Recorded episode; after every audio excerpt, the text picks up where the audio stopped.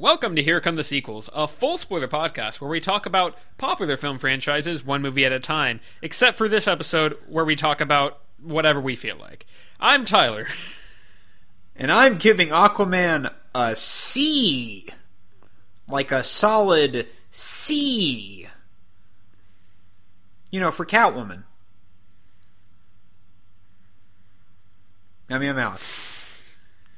And this week, uh, we we are in the midst of, of kind of a, a, a crux where we, we just finished up Godfather. We've we've got. Did you movies- think we were reviewing a fistful of dollars? well, you were wrong, and you should be ashamed of yourself. even though that's what we said last week? Uh, so it was kind of like what we ah, said for the past two weeks. yeah, it was like, oh, we don't necessarily want to want to go ahead and start one, you know, next next uh, next time around. We there are some other movies floating around that we probably could have tackled. Uh, basically, I should I should mention we're going to be off for uh, next couple weeks. Well, you know, holidays and stuff. Merry Christmas, Happy Kwanzaa, Indeed. whatever celebrations you have this time of year. Happy Hanukkah. There you go. Is this our third holiday spectacular? Yes. Whatever. Uh, and we have not, we have yet to give a, a, a precise theme in these holiday specials. As our first one was We should start calling it the holiday snowpocalypse. That too. Uh, our first our first episode was uh, we reviewed the Power Rangers Christmas special or one of them. I that, that's that's your alley. I don't really know much about what exactly we watched. Um, and then and then we reviewed Santa Buddies, which uh, I don't believe Alex remembers uh, at this point. Um, What? so uh, then then the following year we reviewed Wonder Woman because and Justice League. Oh, well, yes, but I was gonna. But yeah, we reviewed Wonder Woman uh, just just as the holiday special, and then we also reviewed Justice League, which had not yet made it to uh, home home release. We just gave up and we're just like we're gonna go ahead and talk about Justice League. Uh, and this this year, uh, to mix it up once again, uh, we're not going to talk about Venom or Predator or a fistful of do- dollars, or even Fantastic Beasts: The Crimes of Jack Sparrow. Uh, we are going to talk about uh, kind of Dead Men Tell No Grindelwald? oh my god. we are going to talk about uh, our rewrites. Um, this is going to be a very a very broad uh, definition of a rewrite, but our rewrites of some of the maybe the more controversial, the more interesting movies we've discussed over the years, the ones we have taken particular interest in. And so basically, we're just going to talk through. We've each selected, I think, three sort of projects here, and we're we're, we're going to go through them all and. Uh, uh, just talk about what you know, kind of how we would do this. It's gonna it's gonna be an, an Elseworlds, uh, a what if, if you Yeah. will, um, and uh, and yeah, that's that's what we're gonna do here because we don't feel like actually you know doing research this week. yeah, these are basically just our pitches for these movies. Um, and I would say, just because we came up with this idea very last minute, um, I would say we have it. I, I, I don't know if you completely agree with this. I have not completely thought through my Sure. pitches. Um, so we're gonna kind of help each other here. It's gonna Yeah. be more of a discussion than just Tyler gives his pitch, I give my pitch, you know, and back and forth. Right. It's gonna be more of a discussion. So hopefully it won't be a complete disaster. hopefully we'll get a C like Aquaman did. And yes, I'm being serious. That is my grade for Aquaman at this point. I was gonna say it's like, oh, are, are is that are you saying that because it's a pun? No, I'm I'm giving it a C. That's No, I'm giving it a C. Anywho, Yeah. We we also should have. I, I suppose that was one consideration. If that would have been keeping in with the theme of last year, but that would have been predictable. And we are anything but that, except when we are. except when we tell people our franchise plans like five franchises in advance. But do they ever stick? That's the real question. Anyways, so I'll- I'll do let you you- want to start? I'll let do- you should start I off here. Okay. Um. All right. Uh, well, now I'm- I've got to decide which one I want to start with. Do I want to start with the one that has the mo- Mm-hmm. My- most detail or the least detail? My thinking is we'll build. My thinking is I'm gonna get you know my first one's gonna be one that I don't really want to like or I don't have like a lot of fully fleshed ideas on. I'm just gonna kind of go over my my general thoughts and then we'll move on from there. Oh no! So I You don't want to do that. that's all right. Let's, let's put it put it You out don't, there. you don't want to. You don't want to put that on me. You know Do why? it. Do it. Because it's time to subvert everyone's expectations and talk about Star Wars: The Last Jedi. All right. All right. I'm on board. Let's do it. So I just have a few basic notes here Mm-hmm. for what I'd like to do with it. Um, some of this is not going to be very, you know, surprising. It's not going to subvert your expectations if you listen to our Last Jedi episode. The But goal I've- is going to be to subvert less expectations with our rewrite of the Last Jedi. there you go. Pleasing the fanboys. That's what we're here for. I just Pandering to the highest. don't degree. understand why Luke doesn't take out the entire First Order. I think that's our first step. I think that's how we fix it. Correct. Go for it. Anyways, so I guess the main thing that I'm changing here, sort of the biggest thing that I'm changing about the movie, is I'm getting rid of the chase in the middle with the resistance, the last of the resistance trying to get away from the First Order. And I thought about it because I, I was thinking the connection between Force Awakens and um, Last Jedi in terms of where the Resistance is in the First Order. It's kind of muddled. I'm not sure if it wholly makes sense. So I'm just kind of wiping away the status quo of The Last Jedi with the First Order dominates everything and the Resistance is just on the run and they've got a few ships left. That's not really what I'm doing. So instead, my idea is that both of them, you know, because remember, the Resistance, they lost their government that supports them. But then at the same time, the First Order lost their whole Right, right. Planet station. base. Yeah. yeah, they lost uh, Starkiller Base. Their fully So, operational battle station. There you go. I'm thinking that they're on the same level in Mm-hmm. terms of power, meaning that they don't have that much at this point. So my idea is that they're in a race to try and recruit as many planets to their causes as possible. So they're trying to build up their armies. That's the main thrust of this movie. And where I really think this this comes in and helps fix some of my personal qualms with the Last Jedi is that I have this idea of Poe realizes or he gets some intel or something um, that there's this shipyard, this massive shipyard building, you know, station where they Okay. this is where they construct the fleet for the First Order. And he's like, "We need to go destroy that thing. Let's blow it up. I need to be the hero. I'm going to lead this thing." And Leia's just like, "No, no, we need to recruit. That way we can stay, you know, long term. Yeah. Think, Poe. Think." McFly, are you there, McFly? Hello? Um, so yeah, that's that's the main thrust. That's the main idea that I have. Uh, some of the other notes I have right now, the opening is very similar, where they're, you know, the the first order they've sent kind of what they have to destroy uh, the resistance base, Right. And Poe leads this last ditch effort to. I. I'm changing it because I don't really want it to be this huge, massive star destroyer that easily destroys everything. Because I still don't like how Poe is technically in the wrong, but he totally saved all their lives by destroying it at the beginning of the movie. Um, so that's Morally kind of- wrong, but logically right. it's flimsy Yes. to me. I find that very flimsy. Fair. Um, so it's he's just like, oh, this is like one of their main star destroyers. It's a huge capital ship. Like it should. Just so it's more be- of a it's more of a prize of glory rather than Yes, it's it's exactly, not, you yes. know, oh we need to well and that is how they play it but it's just the fact I would say m- my recommendation with that would be that's not the ship that follows them yeah. um and it's not really Well, I you mean got to remember, I don't have this plot of this True, chase. true, true, so- true. Yeah, so you can completely just bypass that because that's that's kind of the main thing is that it comes. It's like, oh well, they all followed, which means that this thing would be able to, you know, really Yeah. hurt them. So yeah, So I completely get rid of the they're getting tracked through hyperspace. I axe all that. Um, and it's just we need to go, and Poe is trying to to blow it up to to win his. yeah, exactly. Yeah. Um, and so from there we have Leia arguing with Poe, kind of a back and forth, where she's like, "I need you to lead because I'm not going to be here forever. I need you to start recruiting and be like a general for these people." And he's like, "No, we got to go blow up the shipyard because that's where they, they get all their equipment from, their ships and stuff. We got to go blow that up. That's probably where their base is." Um, and so that would kind of be where the third act centers around. And instead of Finn and Rose, I don't even know if Rose is in this version.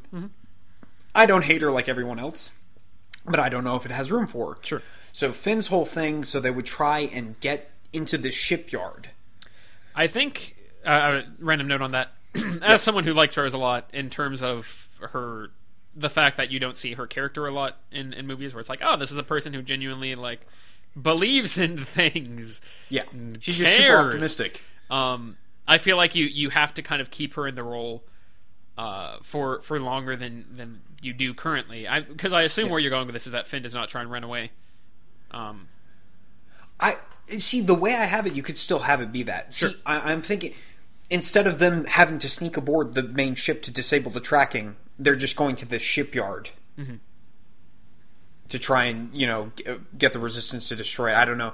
You could set it up where it has a massive shield, or there's something Yeah. they got to blow up for the resistance to be able to attack it. You know, something like that. Um, they've My- got a shield generator down on the planet that you got to blow up, and then Sure. they can. I don't know.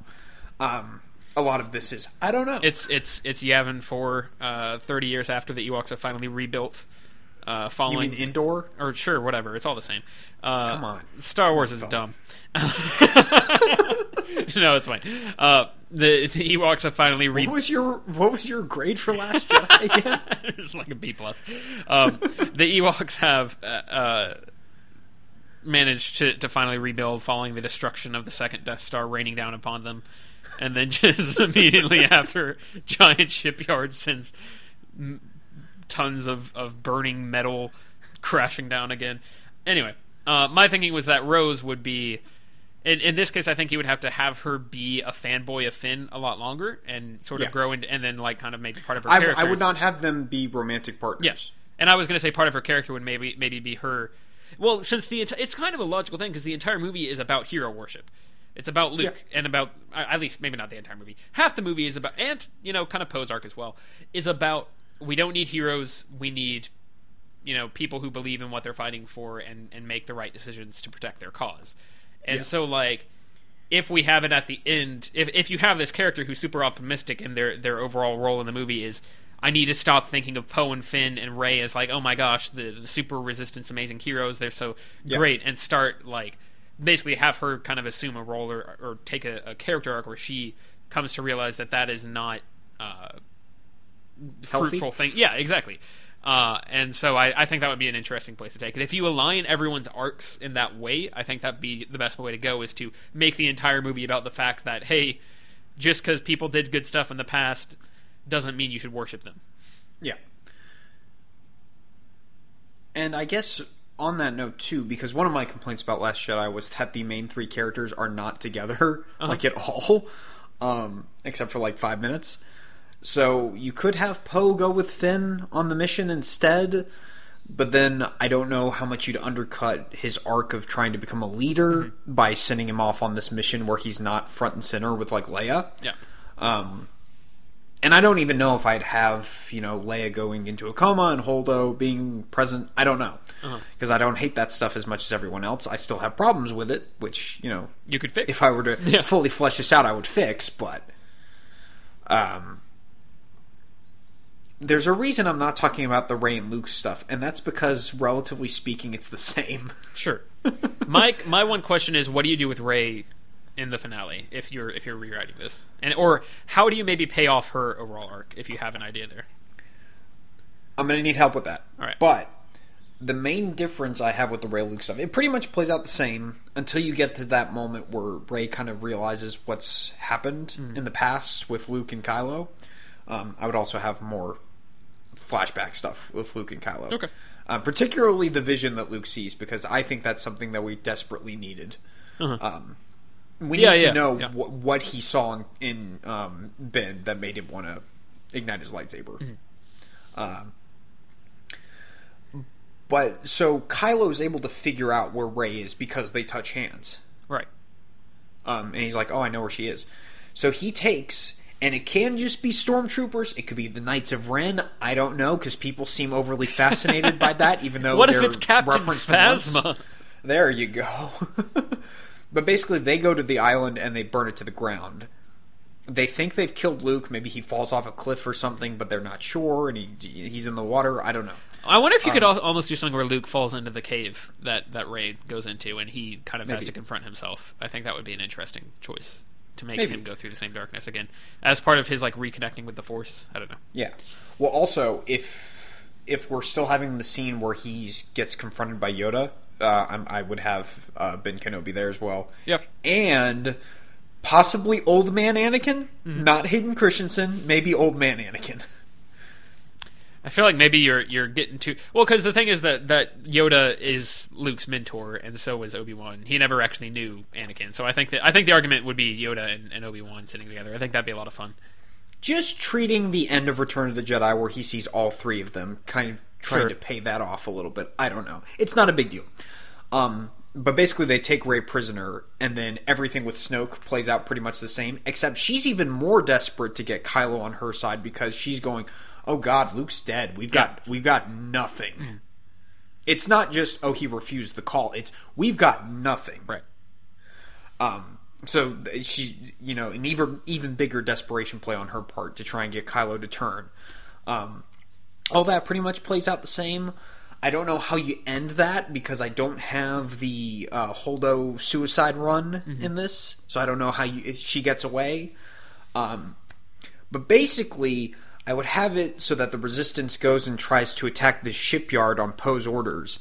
It ends up being a complete disaster because the movie's about failure. Right. Um, because uh, you, Finn and Rose, they, their mission fails ultimately, like like in the actual movie. Um, and then Luke shows up to save them. Um, because, like I said in the review, I think fans are mostly upset because it's a it's a one two punch.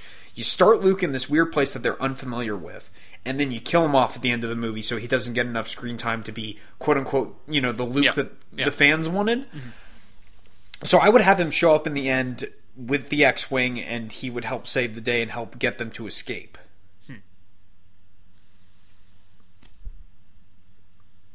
And like I said, I don't know how Rey plays into all of this, but um, those those were some of my thoughts. Mostly because I I want a Thor showing up to Wakanda Yeah. moment with Luke. I don't know. I re- no no no. Here, here's the thing. Uh-huh. You got to remember, I really like how they handle Luke and how like his ending in Last Yeah. Jedi. I'm a little conflicted on it, but for the most part, I'm okay with it. Um, but here's a, a little bit more fanboy pandering, I think and I and I I think it would be more interesting if you kept him alive for an episode well, nine. I, I think That's just me. to your point about oh the it's the one two punch of they they show up or he he shows up and they don't like where he is and then he he dies Yeah. um i i think that the the, solu- the solution i would do is i would do the projection thing because i think the projection thing is brilliant. And just not have him die. Just be like ah he's a strong force user. It's fine. Um maybe a bit I guess. i mean i, d- I don't think that the movie because the movie doesn't set it up in a way where it's like oh you know the fact Well, that he's doing this he's going to have to die. Especially Well, considering, his last the- words the- to uh, kylo ren. Yeah.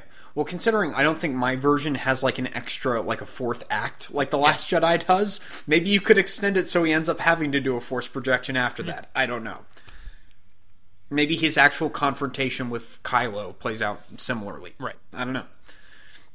Um, but yeah, I don't really know how Rey plays into the end of it, which is kind of the problem with the Last Jedi because they kind of lose track of her after she leaves Kylo. Well, I almost wonder. So let me play it out this way. You, you mentioned that maybe maybe Luke shows up. He's got the X-wing. He shoots. He's. I, I would say show him he's rusty. He's not. He's not great at fighting anymore. Like I mean, he's, Also, he's we have to answer the question of how does he know where to show up at? sure, sure. We can. yeah. Well, I guess if he's got the force, he can figure it out. Never mind. Um, Because how does he know to show up to Crait? yeah. Uh, But yeah, everything with Crait and them being in this this fortress or whatever, that's completely gone in my version. The resistance is like on the offense because of Poe and his terrible decision making. Mm-hmm. Um, and I'm not even sure if I would complete Poe's arc in this as him becoming a leader. Maybe, uh, maybe this just further cements how far he has to go before he, you know, becomes the leader Leia wants him to be. and you can almost work that into. I w- so my Maybe, argument. maybe it's like the the opening is like, oh, this is his character flaw, and he ends up not being able to uh, overcome it at the end. if you if you really want Luke to show up in the X-wing, uh, you have him show up in the X-wing. He does. Which I do. He he. This is Red Five. I'm coming sure, in. sure. He blows up some some resistance guys. Maybe they're not resistance guys. He blows up some first order guys. That's a that's He a blows up- subversion of he- that's a- That's a, twist. he shows up. He blows up some some first order guys. Uh, Red Five coming in. it's in. over, Leia. I have the high ground. cuts off Leia's head. Uh, no, he he shows up. He he he, he you know saves the day. Um, but he's not. I mean, it, it's going to look He silly to also have him in doesn't the save the X-wing. day. He helps them Yes, escape. exactly. They do not win the day. Yes. Well, that's what I was going to say. Is he he helps them escape? They they get onto like the resistance ship or whatever, and the, he helps he helps get the the like on on guard fighters uh, destroyed that are coming to to stop them from escaping the shipyard, basically. Yeah. Um, Also, I, And I then- think a dogfight between him and Kylo would be pretty cool. and then Kylo. Um, Because we don't really get many like one-on-one. that, that, I actually like that a lot. I would I would Star like that a lot if it.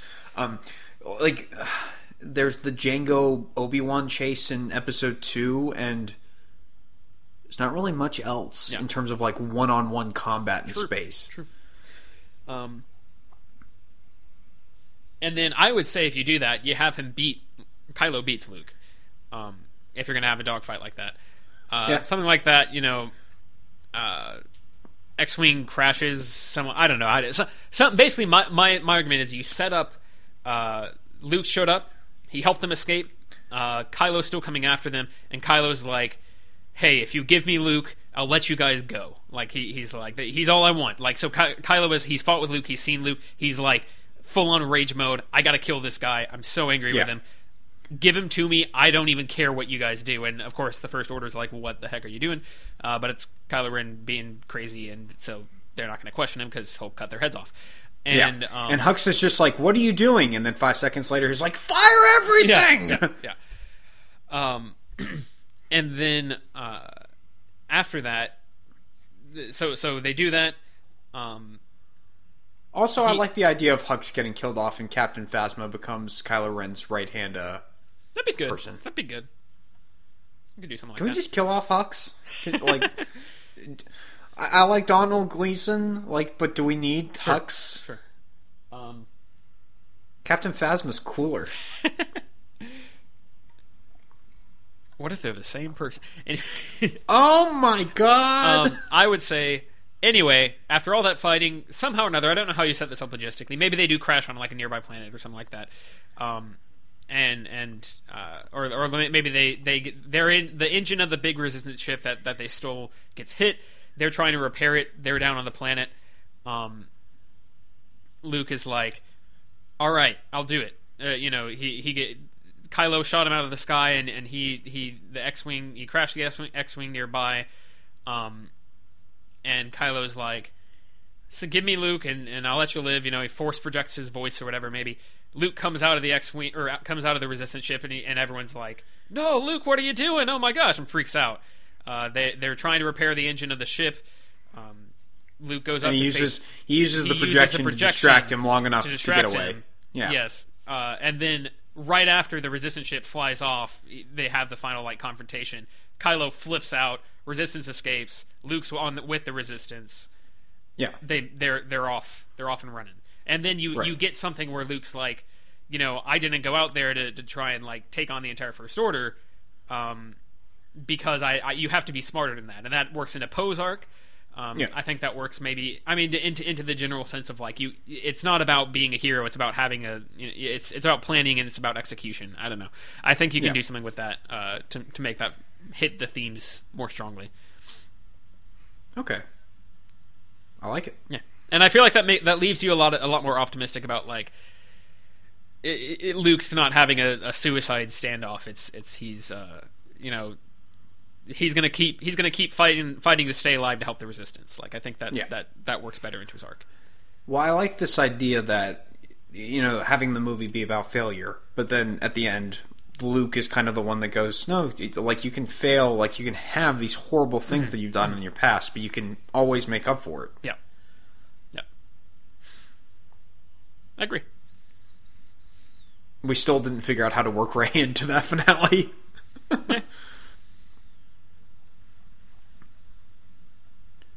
what if there's something where she has to Luke Maybe has she goes. Maybe she gets knocked out and goes into a coma because apparently that's a, a, a running gag in these new movies. Luke Luke has to uh, distract Kylo long enough for Rey to. Uh, what what if Rey leads them onto a, a so they they crash the big resistance ship they stole. They Rey sneaks them onto a uh, first order ship, a big first order ship, because like maybe Kylo brings the army down and they're all they're all following him off out of the shipyard and they all land on this planet or whatever we're gonna have happen. And Yeah. and Luke is distracting them long enough for Rey to to lead the others. Uh, fight off a, a, a bunch of resistance guy, or a bunch of first order guys to get onto a big ship. I don't know, something like that maybe. Um, eh, maybe maybe more along those lines, or something where she has to sneak onto a ship uh, to steal a part, maybe to fix the the resistance ship. Um, Or she frees a bunch of prisoners. no, that'd be good. I've got it. Mm-hmm. The First Order is rounding up force sensitive kids. There you go. They want to eliminate them. So she is literally rescuing the next generation of Jedi. there you go. Lifting rocks. Lifting rocks. Lifting rocks. I do like lifting rocks. If we can use lifting rocks, I want to do that too. Yes.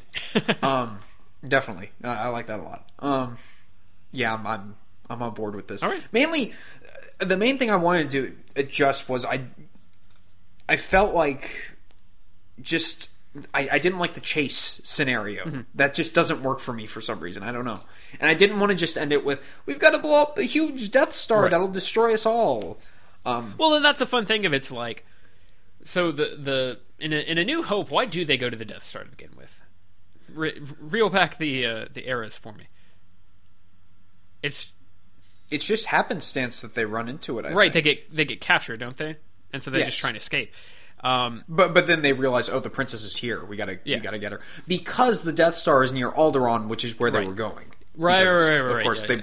Um, Death Star blew it up. So so uh, it, then in six and seven, they and in four when they and six? return. No, no, no, four, six, and seven. They they go Oh, okay. they blow up the big ship. They just go and they blow it up. That would be a great because that's kind of what they're going for in in Last Jedi, where they're oh they're trying to blow up the big the big First Order ship. And um, that's Mm-hmm. I like the fact that that's a different design. I like I think that's interesting, but I think it would be cool. well, even then you get to the end, and it's like it's a Death Star cannon. yeah, yeah. You can't get away from it completely. So that would be fun if it's like, oh, we got to go blow up this resistant or this first order hub. I keep getting the names confused. We got to go blow up this first order hub. Um, oh, you mean because it sounds like the name should be reversed? eh, maybe I don't even know. It sounds like either of them could be the resistance. I'll put it that way. Um, the the, the first they they go and try and blow up this first order hub, and it fails. I think that would be an interesting angle to take. It's like, oh, they got another one. yeah. Another kind of big, big spherical battle station, but this time Yeah. they can't blow it up, um, Right. and they never do. Yeah. Not a bad idea. Um, but then also, kind of the other thing that I wanted to focus on was I wanted to have if you're going to have this this plot where they're going around to different planets for weird reasons, um, particularly the rich planet. I like this idea of them going there, and the rich people are like, "Yeah, we don't we don't really take sides because we just we just you know Make money. Yeah, you, you guys are going to ask us to make you ships regardless, so Yeah. we don't we don't really pledge allegiance to either of y'all. Um, I don't know. I feel like you could weave that more naturally into the plot Yeah. If you have maybe Leia and Poe more involved in that. True. Yeah. Obviously, you don't this have needs to make it this needs a the- good bit of work, but I think Well, I think that's a good idea if you don't make it part of the, the, the suicide run or whatever or whatever they're trying Yeah. to do. You you, you just make it. there's not there's not really a ticking It's- time bomb. yes, you make it. You make it a plot. refueling uh, station that they need to go by. You know, something like that. I think that'd be interesting. or it's just another planet that they're trying to recruit. Yeah. Yeah, it's a ref- refueling station, and that's where we meet uh, little little broom broom kid, Yeah, um, something like that. Yep, I like it. All right, we've spent half an hour on oh, this. I've got, it, I've got, it, I've got. All right. maybe maybe the little broom kid. Um, like we have the first order show up there as well, and there's a little battle on the the rich people planet, and the little kid gets snatched up by the first order because they see him using the broom with the force or whatever, and so he he ends up being one of the kids that Rey frees at the end. yeah, I don't know. You could do. I like that. Yeah, yeah, they're, they're following. Yeah, yeah, yeah. I agree.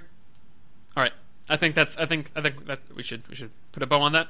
That was supposed to be our least fleshed out one. We spent half an hour on it. Um, I'm happy with that. I actually good. like this. I, good. It I like turned how out we well. came up quite a bit. Yeah. Rian Johnson, get on the line. We can help you save your career because I mean- you know it's, it's failing. Uh, it's not like you're going to make millions more dollars for, for, for Disney making more movies. I'll see your next movie with Daniel Craig. All you had to say was that it's another Rian Johnson movie and it's got Daniel Craig in it. There you go. Uh, I'll see it. Um, so, moving on. Moving. This will not switch- be the last time I have mentioned Daniel Craig. I believe it. Dun dun dun. Uh, But yeah, switching so gears. that's that's that's, That's our Last Jedi? version of Star Wars: The Last Jedi. Mm-hmm. Tyler, what what what's what are you going with now? Uh, so my next step, and this is very, very uh, rough stages, but I think you you have some ideas on this that should kind of get me going as well. Um, right. My my kind of least least thought out one is Amazing Spider-Man two. Yeah. Um, much maligned. you had you had some problems coming up with a third movie to choose from. Right. I really did. Yes, I, I feel good about my other two, but this one I'm I'm I'm shaky on. Because a lot of times with with movies, and I remember at the time the reason I kind of went with this is because I remember at the time, and I should have maybe gone back and listened to the podcast. Uh, I had quite a few ideas on like, man, I feel like that that could have been a lot better with just a few changes. Like, there's a lot of really cool ideas here. Um, Right. And a lot of times, movies like that really, really, like I'll really get into like, man, how would I change that? Um, Yeah.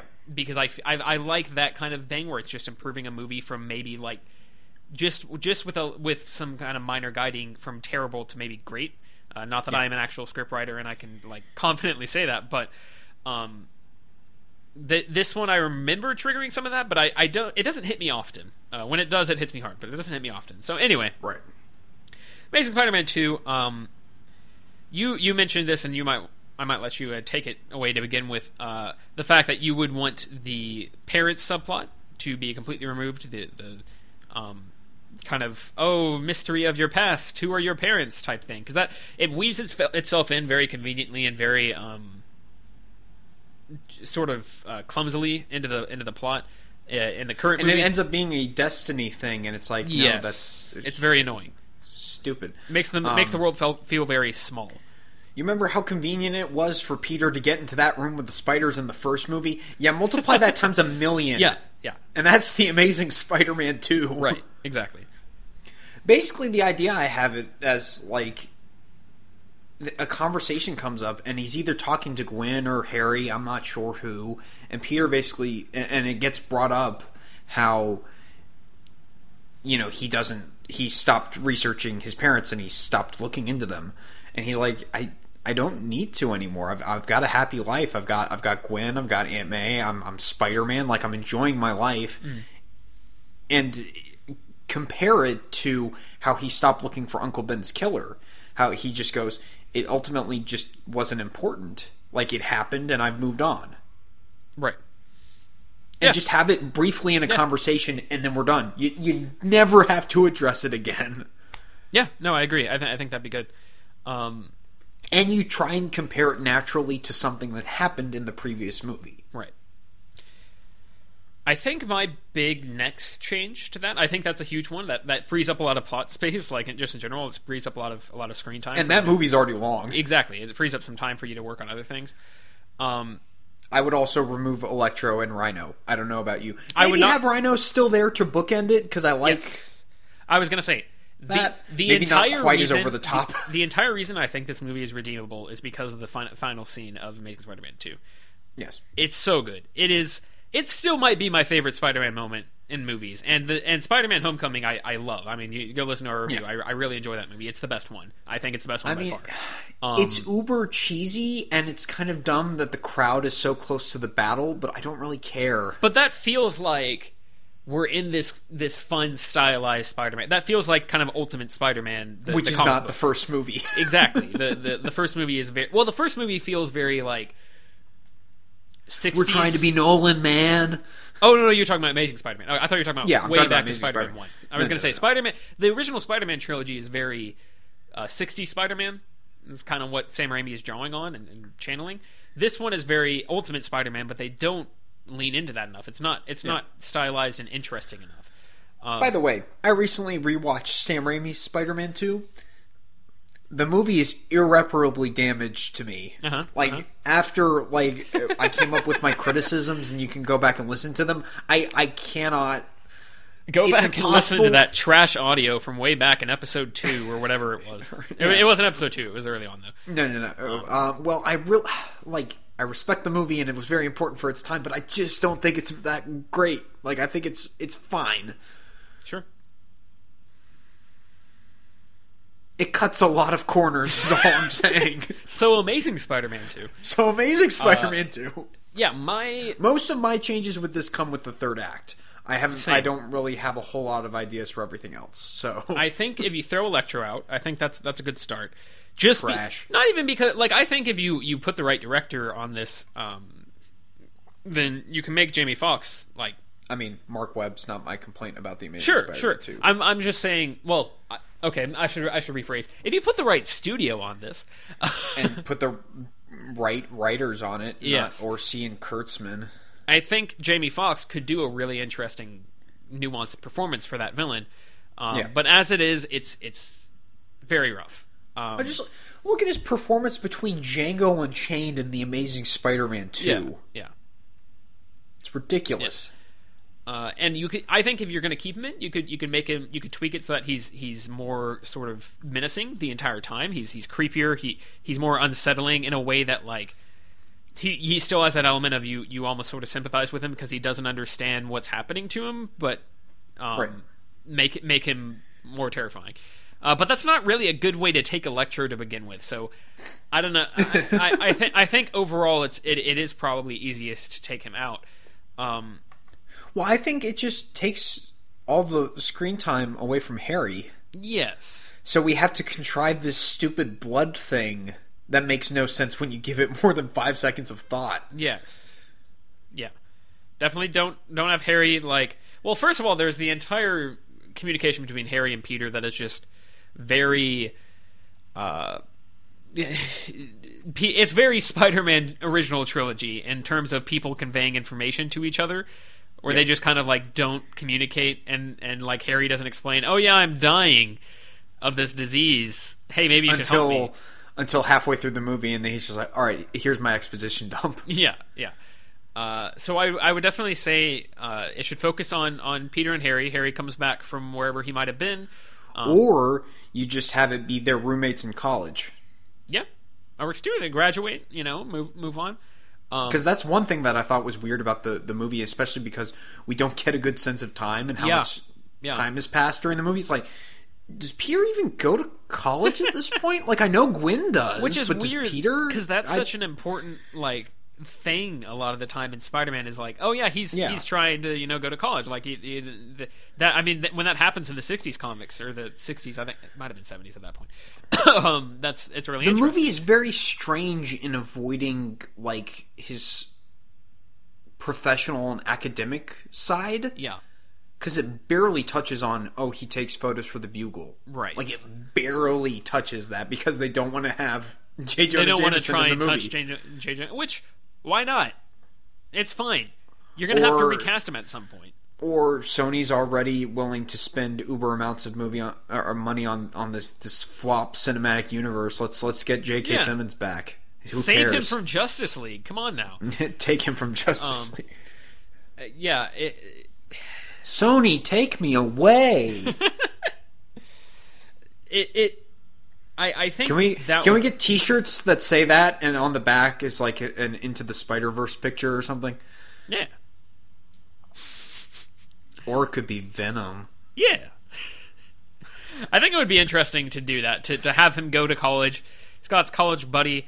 Uh, maybe that, that increases the stress of his and Gwen's relationship on top of him trying to handle Spider-Man and figure out how to handle Spider-Man as he's growing up.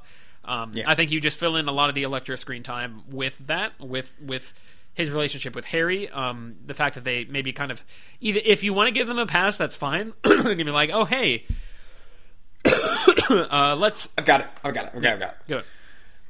They were friends when they were children. Mm-hmm. But like when or Peter's parents had to leave, and there's the whole thing of like, oh, we don't exactly know what happened. Maybe maybe Norman put the hit on them. Who knows? Um, then Peter just stopped seeing Harry. Yeah. And I think that's kind of how they played Yeah. in the movie. Um, and then Harry just is like, yeah, I paid. You know, I, I was I specifically picked you to be my roommate. Like I I sought you out. And Yeah. There you go. but don't have it be like there's some malevolent purpose behind it where where harry's just like oh yeah i'm dying blood it, help me because you take pictures of spider-man like you don't have Here's that an it's just interesting like thing. So you do that. Um, you don't have them. You, you you have it be a convenience at first. It's like, ah, how weird. Mm-hmm. Harry and Harry and, and Peter back together. What would you look at that? Um, james franco but this Please- time it's dave franco please cast James Franco and Tobey Maguire as professors just around the the science building. Um, i'm okay with that Uh, that's my other change. Now, uh, I think the fin- here's here's an interesting thing to change in the finale, because I I think that can come up later. Uh, take uh, first of all, I don't think you kill Gwen in this movie. I, I think it's too early. I don't think it's built well. I think. oh okay my, my ending includes her death Well, I was going to say I think that they play it well from like you know it's an impactful moment and the, the what builds out of that is impactful. However, uh, the little tiny web hands Yeah, it's- reaches it's- out to get her you know, it's- it's it's- terrible uh, I but i don't hate it I was gonna say, like, I, I think they they do a fine job of handling it, but it comes pretty much out of nowhere. Uh, Gwen shouldn't even be there, and they. It, Yeah, they, they do kind of force in her trying because she's trying to help stop Electro. Yeah. and they do play it off as a character moment where she's like, "You don't make my decisions for me. I'm going to do what I want." So that's nice, but at the same time, it's like, Ooh, ooh, and they're kind of forcing her is. into this third act. Here it is. So third act, Also, we don't have a terrible third act where we're constantly cutting back to Aunt May in the hospital. correct. Trying to help people? Forgot about that. Oh my gosh. And, and do you remember the bit with the planes that are Yes, about to crash into each other? This, these are all elements that happen in this movie. it's like the Russian family in Justice League. Just get it out. like, wait, that's here. Um, Sony, take me away.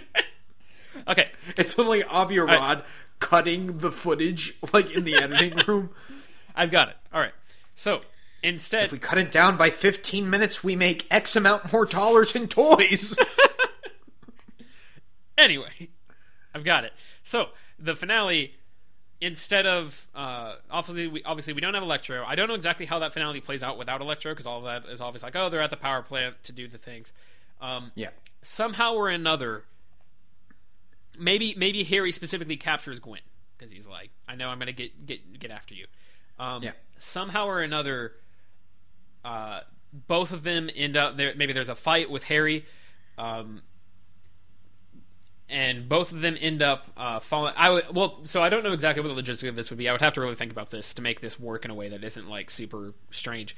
Um, I'm thinking somehow he defeats he defeats Harry. Harry is like kind of mortally wounded or, or something along those lines. Um, he's he's he's wounded at least. He's beaten up, and he sort of realizes I've completely like screwed this up. And maybe it's part of the idea is that he's kind of gone crazy with the, the Osborn drug. You can have some of that, but I think you do want a lot of it to come from maybe he's jealous of the relationship Peter has with his uh, aunt and before with Uncle Yeah. Ben, and maybe kind of that plays into it somehow, where that's you know he he's jealous of the fact that Peter is kind of like this down to earth New York kid and. Uh, he's always had this strange life. Maybe he has been sickly. Maybe not like he's mortally sick, but he's always had kind of uh, illness and stuff, and he's never had good, had strong friendships. Basically, you kind of play that into he is this guy who's very unadjusted, um, and he, he kind of realizes the errors of his ways, and that's when we find out he's like, you know, I I I, uh, I had my dad uh, assign us to be roommates or whatever, like said it like.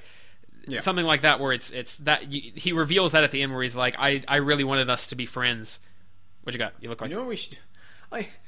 It- it- since Dane DeHaan is Harry Osborn, just have it be like the exact same arc as as his character in Chronicle, Yeah.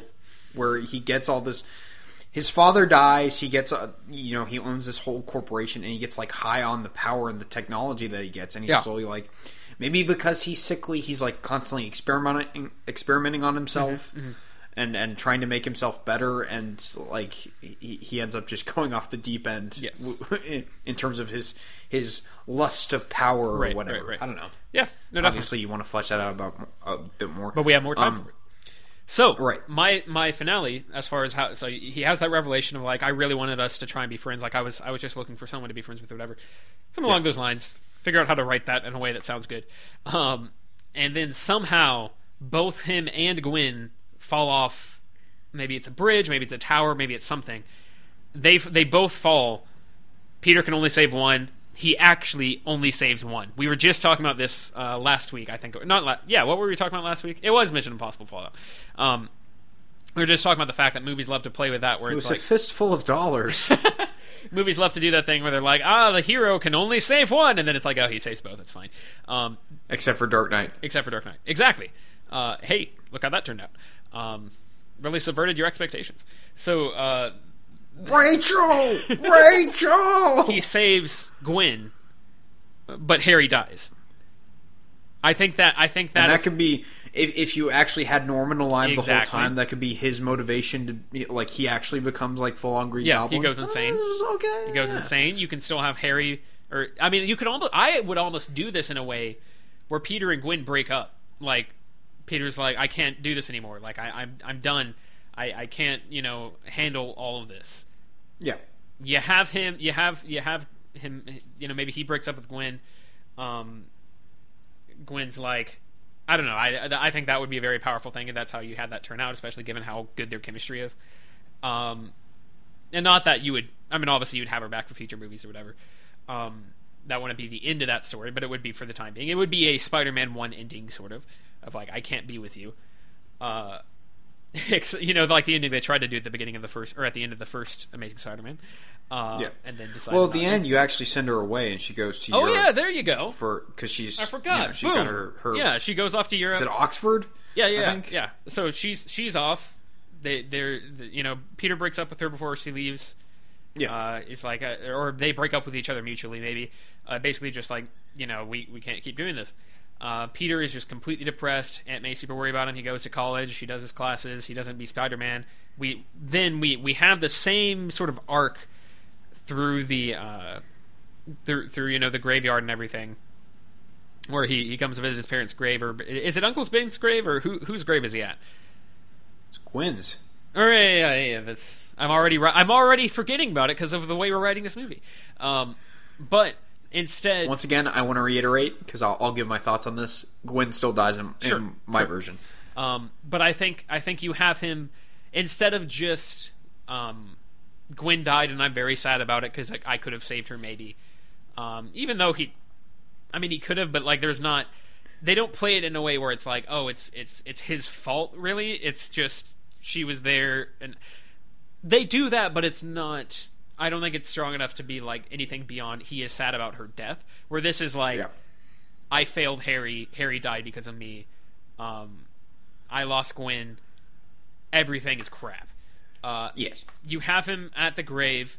We we do maybe some sort of fancy camera trickery or, or whatever, some nice camera work where you know it's spinning around him, spins around his side. Uncle Ben's there, and it's it's not it's not hi- uh, actually Uncle Ben. It's a it's a kind of him talking through Uncle Ben with his head. Aren't Um, and so he's and and Uncle Ben's like you know gi- gi- basically gives him the most down to earth, just like uh, classic Uncle Ben pep talk of like, man, that's yeah, the you know some it's it's hard to do the right thing, like you know. you know, once I had I was on a farm and I had stopped the flooding on my farm. I got I cake. got a I got a hero cake, but then I learned Forgot about that hero that cake. the, but then I learned that the farm next door got flooded, and you know what I did? I didn't go and help them. I moped until I found a nice lady. I ate the entire and that's cake. the moral. And that's the moral of the story. Also, eat more cake. I ate the whole cake. The whole cake. yeah, um, but no, Batman you, vs Superman is terrible. People. yeah, you, you have you have him do that, uh, and then he, he gets around to it. Uh, you know, like like he's he's kind of talking through things, and Peter's uh, gen- probably just like generally tearing up, and he's at Uncle Ben's grave, and he's you know maybe Harry's not, or maybe he's at Harry's grave. I don't know. Um, and he's he's just trying to think through how Uncle Ben would handle this, and we finally freaking get. With great power comes great responsibility. Because just do it, you hack. Stop beating around the bush. um, and it doesn't have to be like with great power comes great. It's just you know, you know, Peter, with great power comes great responsibility. Uh, you you have to you know uh, take take accountability for your actions, and um, sometimes I wonder if we could get somehow get Doctor Connors in here. I wonder if Peter could go visit him in be prison or something. yeah. Maybe get a pep talk from him. I don't know. Maybe. I just feel like with Uncle Ben that that you need Uncle Ben saying "great power, great responsibility." It's stupid that he listened to it. Also, I think it's I I really like the him listening to Gwen's speech at the end. However, you've done the same thing twice in in back to back movies. It's a lot. It's very convenient. He listens to a, a, a nice speech um, from a dead person Yes. that is di- directly aimed at him, Yes. and it's even more awkward in Amazing Spider-Man 2 because Gwen's speech is for the whole high school. Yes. Uh, so I, I think I think that would be a better way to handle it. You have him just imagining that that conversation. Um, Yeah. Or I almost wonder. Ooh, ooh, here we go. Here we go. Okay, okay. Oh, we're spicing things up here. Yeah. Um, he's at Harry. He's at Uncle Ben's grave. Maybe. Um, he he turns and he looks over. He sees his parents' grave. You know, Yeah. his parents' double grave. He and then the what the camera trickery is or whatever we do. I'm just kind of imagining this in my head in a way that I'm sure no one else is. But basically, we pan the camera in some way where we flip and we see he's watching Uncle Ben and young Peter, like ten year old Peter, sitting standing at their at his parents' grave.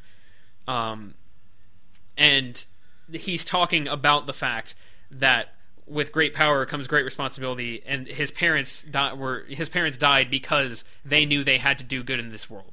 Like that. That's where the speech come from. That's where the line comes from. And and basically he's he's remembering. He's it's actually a memory, and he's remembering this conversation. Uh, At his parents' grave, while he's standing at Uncle Ben's grave, Harry's grave It's, is nearby. it's not just uh, Pa Kent telling uh, Clark this weird story that we don't know if it is actually Yes. a memory or not. exactly. This this is like he's Because it has nothing to do with what's going on. It's it's Peter's staring, watching watching his younger self get this this sort of pep talk. Um, he he kind of goes back. He looks at, at Uncle Ben's grave. Um, I feel like he needs to do something very nice for Harry's grave. I don't know what. I feel like uh, He leaves a pumpkin. leaves a pumpkin. Perfect. Um, maybe that maybe And then and there's also the realization I never told you your Aunt May's middle name. It's May Martha Parker. Oh my god. your Aunt May's middle name is Lucinda, and that was Harry's great great grandmother's middle name. uh, Did we just become best friends? oh, oh no. Uh, no, but but maybe you set something up where earlier in the movie, uh, they they they have a fight over something, maybe at their at their apartment, and and you know, um, I like I just have an idea of Peter just has malice towards Oscorp and Norman.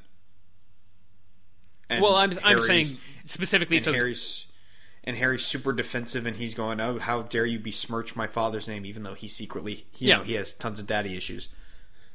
I'm just thinking you have something where Peter can leave something at his grave just for like a nice lasting moment. Um, and and James Franco's head. he sets it down.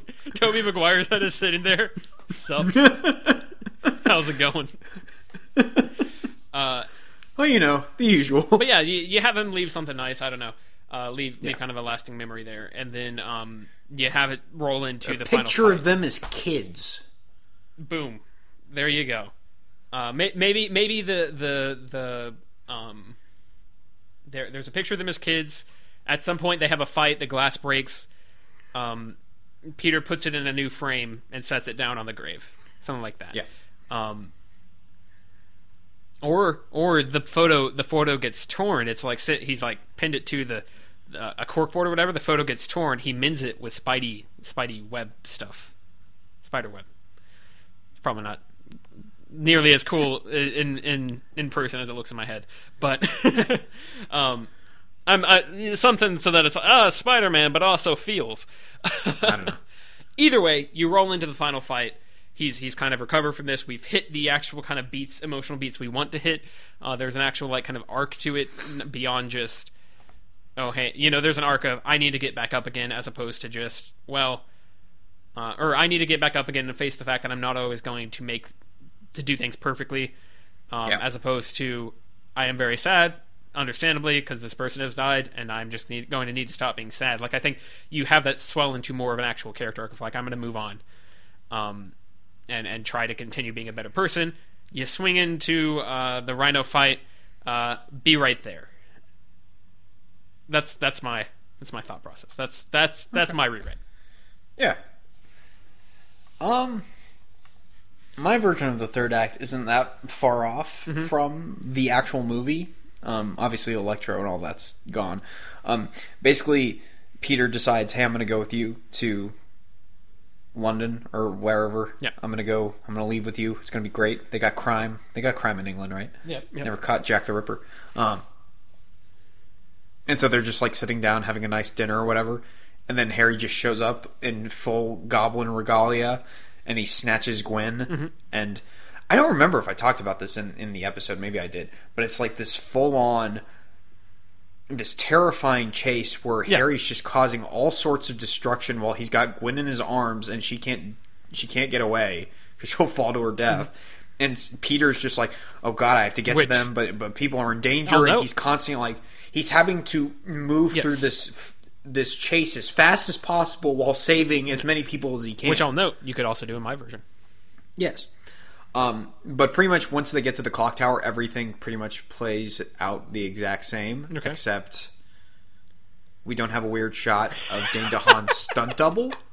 You and your you and your specific issues that you have with with just movies.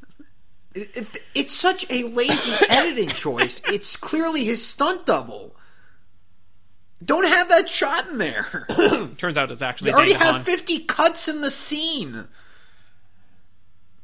Mainly, I like the, all the clock tower stuff. I, I love the, Yeah. the bit where Harry actually drops her and they fall through, and you know Peter catches her and they land, and he goes, "Are you okay?" And she's she's clearly terrified, and all she can do is shake her head. Mm-hmm. Yeah, I like that. yeah. Make it as terrifying mm-hmm. and I don't want to say gritty because that's that word is overplayed, but make it just as like ferocious and rough as you can. Right. I don't know. But then the rest of the movie plays out like the exact same as it does in the movie because I like that ending. I like him at Gwen's grave. I like cheesy and all. I like him seeing her speech. I like him talking to Aunt May, and she's like, you know, I've finally gotten around to putting Ben's stuff in the attic because I'm I'm moving on, and it's time to move on with our lives. And then all the stuff with the Rhino at the end. I love it all, except for that stupid Sinister Six stuff. Mm-hmm. Exit. Yep. Sony, take me away. All right, I think that's all we got for Making Spider-Man. We mostly just rewrote the the, the third act. Of well, the we movie. took Electro out, which just kind of assumes that the rest of the movie will be fairly different in terms of. You know what that means? No Kafka. No, there's still Kafka. Oh no! All right, so what do you got next, Alex? All right, we're dealing with another Marvel property: Mm-hmm. X Men Apocalypse. Surprise! Surprise! now this one. Sorry if I was making noise. I was I was running out of water. I Um, believe All right, fine. You jerk. Anyways, I have pretty detailed notes for like the first third of the movie. Um, just broad strokes. Here's what some of my major changes are. Completely cut the opening in Egypt, ancient Egypt, with Apocalypse. Build it up as much more of Yeah. a mystery as to what his background is and where exactly he comes from. Um, plus, I j- with this series of movies, it's just very weird to go back to ancient Egypt. it's just very strange. Right. Um, uh, I changed the Horseman. Psylocke isn't in the movie. I don't think I even have Angel in my version. Mystique, um, Nightcrawler. Maybe it is Angel. I can't remember who the the other person is. But I have Wolverine in here. And here's probably the biggest thing. I actually address the fact that Raven finds Logan at the end of Days of Future Past. Okay. I don't just go, "Hey, remember that interesting way we ended our movie?" Nah. Mm-hmm. I basically have it so that they're working together to try and free mutants, and they're actually a couple. Mm-hmm. Because that's something that they're constantly hinting at in the original X Men movies, how Mystique and Wolverine are kind of No. They have a little back and forth. They're very flirty with each other. So play into that, especially since Wolverine can't remember anything. Um, so I, I Oh my. Wolverine's never fought the X Men. And so I think just in terms of like third act stuff, that could be very interesting of just having a very violent Wolverine fighting these teenage X Men. so basically, how specific do you want me to get here? Because, like I, I like like I said, I have the first third of the movie or so pretty detailed. Like I've gone so far as to even try and rewrite Xavier's like opening monologue. Okay. You don't have to go just like quite that detailed, but whatever. The, get the most salient points. Whatever is most interesting to you. Okay. Um, so basically, the opening is just Jean Grey. Um, I believe this is all in the comics. She witnesses the the death of her friend Annie, I think, um, and that's when her powers manifest. Um, which I don't know what they're doing for the Dark Phoenix movie. Obviously, that hasn't come out yet, um, or if it even ever will come out. Who knows?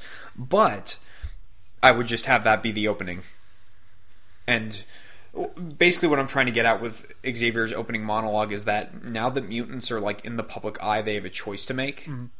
And this is kind of this is it. This is like do we, you know, try to be friends with humanity or do we just say screw them, we- we deserve to dominate? Um should we rule the world? Uh so basically, a lot of the stuff, um, the opening stuff where we're introduced to the characters, plays ver out pretty similarly. Like with Scott discovering his powers at high school, um, Nightcrawler being forced to fight in that weird German Fight Club esque thing, except you just have both Raven and Wolverine rescue him. Um, I have Magneto in a completely different place because, like I said in our review, I don't think where he is at the beginning of Apocalypse tracks with where we left him off in the previous movie. Right. Um, Well, if anything, guess- it feels like he should be maybe finding, trying to find Apocalypse. Like it feels like he should be finding people to recruit to his cause. Exactly. Okay. um, so basically, Magneto has started the Brotherhood, Mm-hmm. um, and he has Toad on his team because they very clearly are hinting at that in Days of Future Past. Like when Magneto has his little speech, Right. and Toad's like working at like a burger place or whatever, and he's sitting or he's standing there in the back room looking at the TV, and it's like, oh, he he he very clearly wants to join this guy. Um, plus, we had him in the previous movie, so you may as well use him again. Right. So basically him and the brotherhood i don't know who else you would have on this team but basically they go to egypt because magneto has for the past 10 years has been trying to learn as much about the early history of mutants as he can. Okay. so he's the one that's been following the cults that are have risen up and are worshiping mutants which is something that gets talked about in in the actual movie. Um then once again kind of similar Jean's having like visions of the end of the world and xavier's trying to calm her out calm her down. Um and here we go ahead and say that he puts the mental blocks around in her mind, and maybe we actually show that happening because her powers are too unstable. And Xavier thinks it's just because it came about from a traumatic experience. We don't know about the Phoenix Force. We don't know that that's the actual root cause of why her powers are so unstable. He thinks it's just, oh, she witnessed this terrible thing, and that's what caused her powers to erupt. Okay. Um, I'd have to think on that some more because Magneto obviously faced a huge tragedy when his powers kind of erupted, so have to work on that a bit Sure. because I, I don't know if Xavier would think that much about it or not. I don't know. Um, and so basically, you go ahead and set up. I want to set up Jean as much as possible to make that ending where she just obliterates Apocalypse not come out of left field like it does in the actual movie. Um, so you go ahead and you hint at and you establish the mental blocks. That way, at the end of the movie, Xavier removes them Right. and says, "Jean, go ham." you know. Um, so Alex um, Havoc goes and takes Scott to the school. Um, Scott and Jean meet pretty similar way. Um, Scott meets meets everyone at the school. Um, one thing I change is that not only is Hank at the school, but Alex is at the school and Quicksilver at the school. They are all there. Okay. Um, Alex and Hank are both professors, and Quicksilver is just kind of a guest there, a long term guest.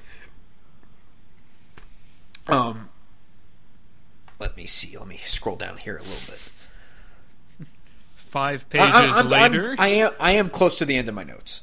Um, I, I also have this idea, kind of hinting towards more religious angles of mutants and particularly apocalypse, because that's something the movie really doesn't play into that much. Um, so I had this conversation with Professor X and his students, and this is sort of the conversation that Scott walks in on yeah. um, where they're talking about like natural selection and how that kind of validates mutation versus just like how you know God created the world in a week. You know, um, so I had this idea that you know one of the students says uh, the Bible says that the Earth was created in six days. How does that allow for uh, natural selection? And then you have a character I don't know like Jubilee. Um, because Jubilee's in this movie, but she's she may as well not be. Um, and she she just goes, "How long is a day for God?" Just sort of you know, got him. and then Professor X goes, "Oh, that's a very interesting notion." Or, you know, just just a little something to hint at. Oh, we actually have themes and ideas that we're trying to explore in this Right, movie. right. Um, so Yeah, Scott gets enrolled. I think- well, I was just going to say, Yeah. I think to to a larger point, if you you talk about like that Magneto's sort of in full mutants should dominate the world stage right now. yeah, Um, and then you have Apocalypse be like, "I am literally a god." Um, I think that's that's an interesting way of like taking that to the extreme and, and throwing everyone against that and seeing how they react. yeah. Yeah, I, I like that as, as building that up as like the, the theme. Um, so Scott gets enrolled. Apocalypse wakes up um, because Magneto finds him, and he's like, "Oh, this ancient thing, almost like an Indiana Jones type thing." Um, so he, you know, Magneto kind of shows him modern times, and he's like, "Oh, the decadence of the '80s disgusts me." Except we actually hammer that home because I feel like the movie so briefly touches upon it, like it's not. I don't know. It doesn't seem like enough. But basically, this is when they find Storm. Similar fashion, they they save her and kill the people that are attacking her. Um, Scott continues to build up his relationships with people around the school. Hank gives him the visor. Um, he he starts flirting with Jean. They start building up their relationship. Um, then I have uh, Mystique and uh, Wolverine show up to the mansion with Nightcrawler. Um, and I have this nice little bit. It's a running gag where Hank and Xavier are shocked to see Wolverine again, and they keep calling him Logan, but Raven only knows him as James. Right. So that there, there's like a constant little running gag there, um, and they're just constantly bewildered of like how, how what the heck. Um, and here's sort of where we get our exposition about what happened after Days of Future Past, after Raven found Wolverine. So basically, because I think the last thing we see of her before she's with Wolverine is that she like becomes like a military officer. if She's leaving the stadium, um, so she just hears on police radios outside that they found a body in the river. Yeah. So she's like, "This is kind of weird." So she goes and checks it out as Stryker, and she finds Wolverine, um, and they they've kind of been together ever since. Um, so then Hank takes Raven uh, on a tour of the sub basement, like he does in the, in the actual movie. I know I'm getting like in the nitty gritty here. Keep going. Um, and this is where we learn that Alex, uh, Quicksilver, and Hank they they're helping to run the school, um, and they're also. And this is one of the things I, I that the very few things that bothered me about Days of Future Past was that the sub basement was completed.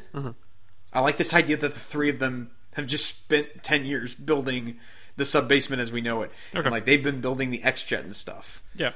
Um, I don't know. Okay. I'm on board. Um, but basically, here we find out because Hank's like, "Ooh, Raven, I've still got a chance with her," and then we reveal here, oh, her and Wolverine are together, Right. and he's like, "Why you got to do this to me? Friend Why zoned gotta- again. Why, why you got to keep bringing me these problems?" You come to me on the day that is not my daughter's wedding. But then you have Scott and Jean. They meet Nightcrawler. They start building a rapport, what have you. Um, so that's kind of where the bulk of my notes end. From here, I just kind of have broad strokes. Um, oh, Nightcrawler is my fourth um, horseman. Okay. What am I talking about? So the angle with Nightcrawler is that and once again feeding into the religious thing, he he scars himself because of his sins. Mm-hmm. Apocalypse should look at that and go, "What kind of a god makes you brand yourself like that? Mm-hmm. Like, look at your power. Like you deserve much more than this." And Nightcrawler, being a young, naive teen, sees that and he's like, "Yeah, I want that." Mm-hmm. I don't know. Themes, something.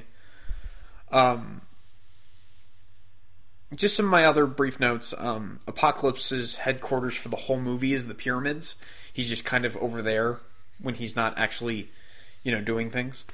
Um, there's no Moira in my movie, um, mostly because it just. I like the moment where she gets her memories back, but other than that, she shouldn't be in the movie because she's just not important enough. And then it gets kind of weird about Xavier actually might wiping her mind in the first place. Uh, it's kind of weird. Um, and then also because the main reason we have her is so we can get a lot of our apocalypse exposition, but you can just get that from Beast and Magneto. Like you can have Beast doing his little research on the side, and then obviously Magneto because he's actually, you know, he found Apocalypse and he's you know with him for most of it. Now, if you'll notice, Magneto is not in. He is not one of the four horsemen, and this is kind of where I need your help. I'm not sure what causes the falling out between Magneto and Apocalypse, but Magneto ultimately does not want to go along with him. And I want that to be the case because I want Magneto to be the one that leads the X Men at the end of the movie. Um, mostly because, like I said in our actual review, Magneto should be leading them at the end, not Mystique, um, because that's in- more interesting and it tells us, oh hey, Magneto's not going to be the bad guy again. Right. Um, Yeah. I feel like my my thinking would just be. It's interesting. also, 'cause- Quicksilver tells Magneto that he's his son, and maybe after Magneto's cast aside by Apocalypse or something, Magneto's just down in the dumps and he's like, "Fine, let him win, let him take over, let him destroy everything. I don't care." And Quicksilver's like, "No, you need to fight for your family," and Magneto's like, "Okay, I'll fight for my family." good argument. Good argument. How convincing. Roll on snare drum. Uh, Curtains. yeah, I would say my my thought process there would just be. I mean, I, you could almost have them. It, it's almost too on the nose for them when they go to um. What's the the concentration camp they go to? Auschwitz, right? Auschwitz? Yeah. In the in the movie. Um. Oh, that's not my version. That's Well, I was gonna say you you could almost have that be like. Basically, I think that's how you you play that. Is that he's like, oh god, I'm I'm creating a tyrant. Like, Okay. I, I think that's that's the angle you go with. I mean, they don't necessarily have so to go. so they go to physically- Auschwitz. They go to Auschwitz, but he doesn't. He doesn't destroy it with super Right. Magneto powers. I was gonna say you you don't even have to necessarily go t- physically to a concentration camp, but Yeah. I, I think there's something there in terms of you know he he's he's all for this until he realizes that he's sort of trying to go down the same path uh, as the people that that tormented him and and you know kind of thinking forward to will I be treating the humans like I was treated like th- I feel like there's something there Right. Okay. Yeah, that makes sense. Um, so just a couple more notes I have. This is this is like the bottom. I promise. Um, Scott is the key to calming Jean down, and we kind of build that up as a thing because as their relationship strengthens, like he's able to help calm her down. The same way that she's able, like, I know they have this image from the comics, and I really like this. Um, and it's in X Men Three, um, where she's able to control his his blast, so Yes. he's able to remove his visor and look at her. But even more so than that, just her saying, "Hey, sometimes you just got to let it all out," and he opens his glasses and just like shoots his optic blasts at like some water or something. I don't know. Because they kind of understand each other. They have this very unstable power that they can't control. Yeah. That they have to. I think that's they good. have to constantly keep in check. Play into their how they're similar. Mm-hmm. Do something. Yeah. Don't just take for granted that we're going to go, oh, that's Jean and Cyclops. Okay. They're together. It's fine. I agree with all of this. My main thing is just that uh, I Yeah. Uh, I feel like we. Th- I feel like this one is so much more difficult because there's so much in the movie that I think should be changed, and I think Right. you, you kind of agree there in, in terms of how you're describing this, and that like it really is. It's the same characters, and we're trying to keep the the same backstory and the same continuity, but beyond that, because I mean, and in a lot of ways, because this movie is so feels so free to just sort of like go off the rails and, and do whatever they feel like with the characters without really paying much attention to continuity or kind of where they need to go or where they came from or anything. I think a lot of that pl- pl- plays into here where it's like we could really take this just about anywhere, um, Yeah. as long as theoretically it's better. Well, one of the big things is do we even want Apocalypse for this villain? Right. To, to I be think the bad I think guy it's an in interesting movie. with the way you've portrayed it. I think it's interesting in terms of like the making it making everyone kind of play off of him uh, Yeah. as as he, mutants are on the rise. Have them all have this guy who theoretically is trying to unite everyone, uh, maybe Yeah. potentially terrifying the planet in the process. Like, I think Yeah. it's interesting. Um, and sort of the last big thing that I have is that the the MacGuffin of the end of the movie is still Professor X. Like they're trying to transfer Apocalypse's consciousness into Professor X because I really like that idea. Um, and that really helps to keep Apocalypse like out of the direct fight Yeah. for a good chunk of the third act. Um, and also for people that are like, oh, why does he need the horseman? This makes no sense. That's why he needs the horseman Yeah. because he is weak at a certain point and they need to protect him, like they do in the movie. Um, also, he desires a following, so there's that. Right. Um, but basically, from the point that Professor X gets captured, it's it's a battle in the astral plane, which is something that we really haven't seen. I mean, we do get in an apocalypse, but it's not it's not as creative as it should be. Right. Um, so pretty much throughout the third act, we keep cu- cutting back to inside Charles's mind, and he's battling Apocalypse, and maybe Apocalypse is running Charles through his greatest mistakes, and he's just like, "You don't deserve to lead these people. Look at yourself. Look at all the the mistakes you made." He's like running him through. Oh, you look look at what your your relationship with Erik ended so well. Oh, look, your you know what you did to to Moira. Like running him through the mistakes he's made. Um, and maybe you could fl- uh, flesh out some of Apocalypse's backstory here as well. Right. Um, but yeah, uh, the rest of the movie, the third act, I guess, would kind of play out the same. Maybe just some more creative sequences than just, oh, Apocalypse is trying to get away. Let's blast him with everything. Yeah. also, I'm not. I think it's kind of flimsy how some of the people start to turn. Like, I don't like Storm and her weird obsession with Mystique, so she's like, I'm gonna, I don't like Apocalypse no more. I don't know. Some of that stuff's flimsy. You'd have to work on that a bit. Um, but then at the end of the movie, Wolverine and Mystique would both be like, "We're just gonna go keep helping mutants around the world, kind of leave them to an uncertain future." And Magneto is leading the X Men with Cyclops as like his second in command or whatever. Hmm. Or maybe, maybe Magneto's just the drill instructor because we actually have Cyclops become the leader in this Yeah. movie. Like that's kind of his arc. Yeah. I agree. That's that's kind of the broad strokes. I, I like, uh, and, and you know, some of it's more specific than others, but that's that's kind of all I have about the movie. This sounds Um, like a better movie than X Men Apocalypse. Oh my god! Do you have any additional thoughts? Any? I feel like anything you've changed? you've generally covered everything. Um, Thank you. I try. just in terms, I mean, just in terms of like setting up real character development and direction and, and motivation instead of just Well, we the have a lot biggest thing for me is around. We need to not because the movie takes so long to get people together. It's just constantly cutting back from one plot line to the other without really getting them together until we're like halfway through the movie. Mm-hmm. I'm like, can we try and get people together? Like we. I'm sick of this nonsense. Like, it's the same thing with origin movies, especially like team origin movies, where the whole movie is just getting them together and we get them as a team for like the last 10 minutes. yeah. This is like the 25th X Men movie. Stop it. The team is origined, okay? I don't know. like I said, there's still some areas to flesh out, but that's kind of broad strokes what I I do.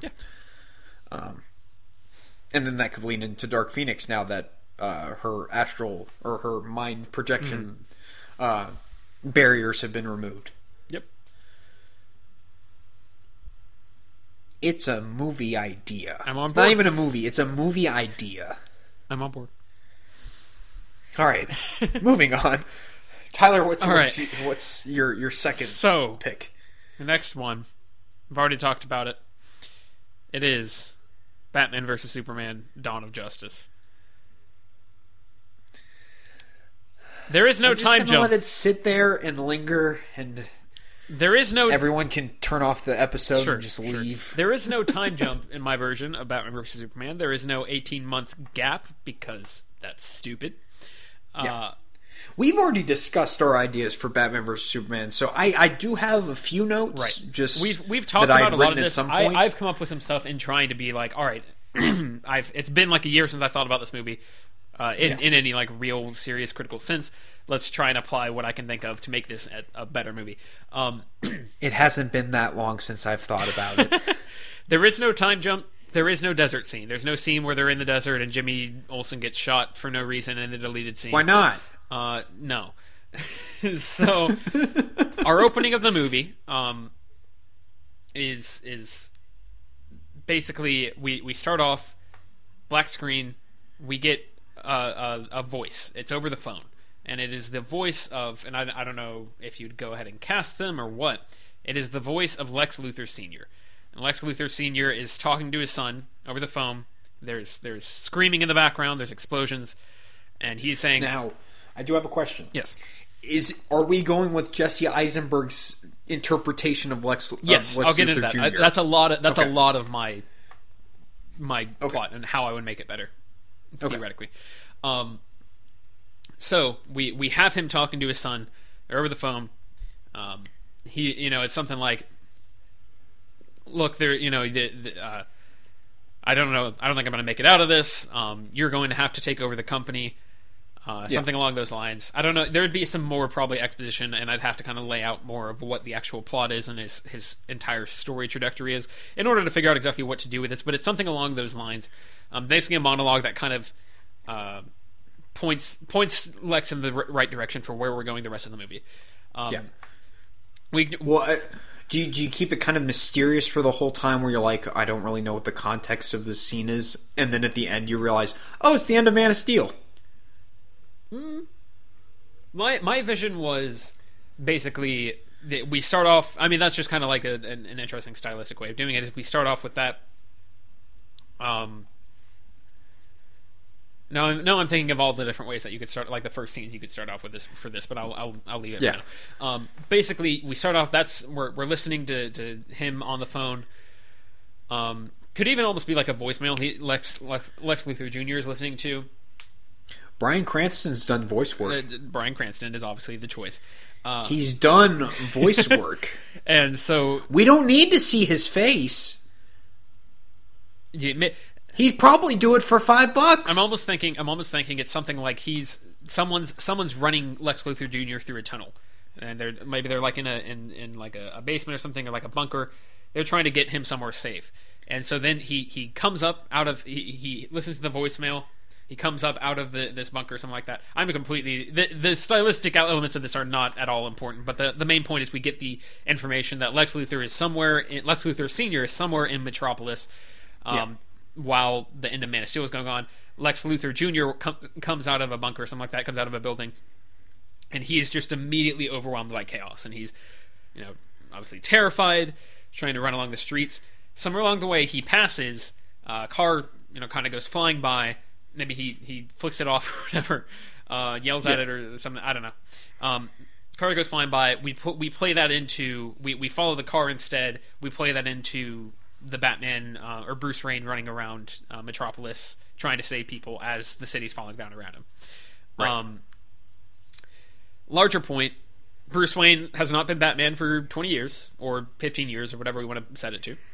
Um, he hasn't. He has not. been Batman. Uh, Okay. he the, the death. You're still going for old Batman. Interesting. Yes, the de- I, I'm tr- I'm trying to keep as much of the structure as I can.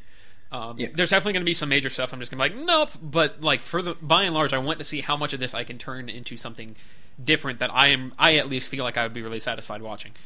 Um, so he uh, basically goes, you know, through through the city, uh, saves everyone. The idea is that he's been, and and we would explain this. Uh, maybe in some way that's not like super over the head. Hey, here's the exposition, but you know, some sort of maybe discussion with Alfred, something like that, where he has a, Robin was killed. The Joker killed Robin, um, and he set up, put up the the cape and cowl, exactly like Dark Knight Returns. Um, Right. and so the idea is that he watches all this and he's like, I have to, I have to do something. Um, I would say five years, just because be I don't want uber old Batman, and if we're doing if if your version is still a build up to Justice League somehow, yeah, um, I don't want old Batman. yeah, yeah, So maybe it's been 10, 15 years since he first started being Batman. yeah.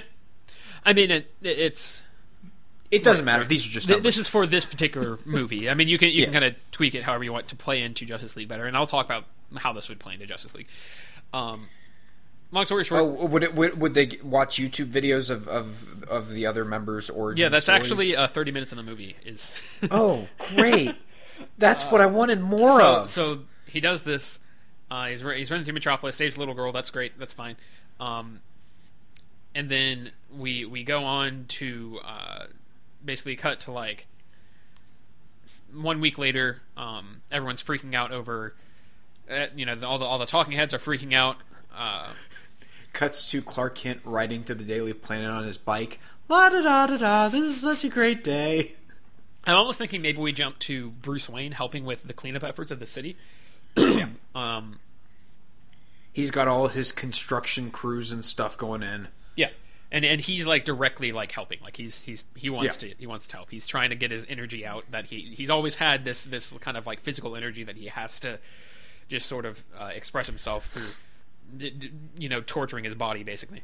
Um, Like he he's like actually hammering concrete or something, and people are like, "Is that Bruce Wayne? Is he actually doing that?"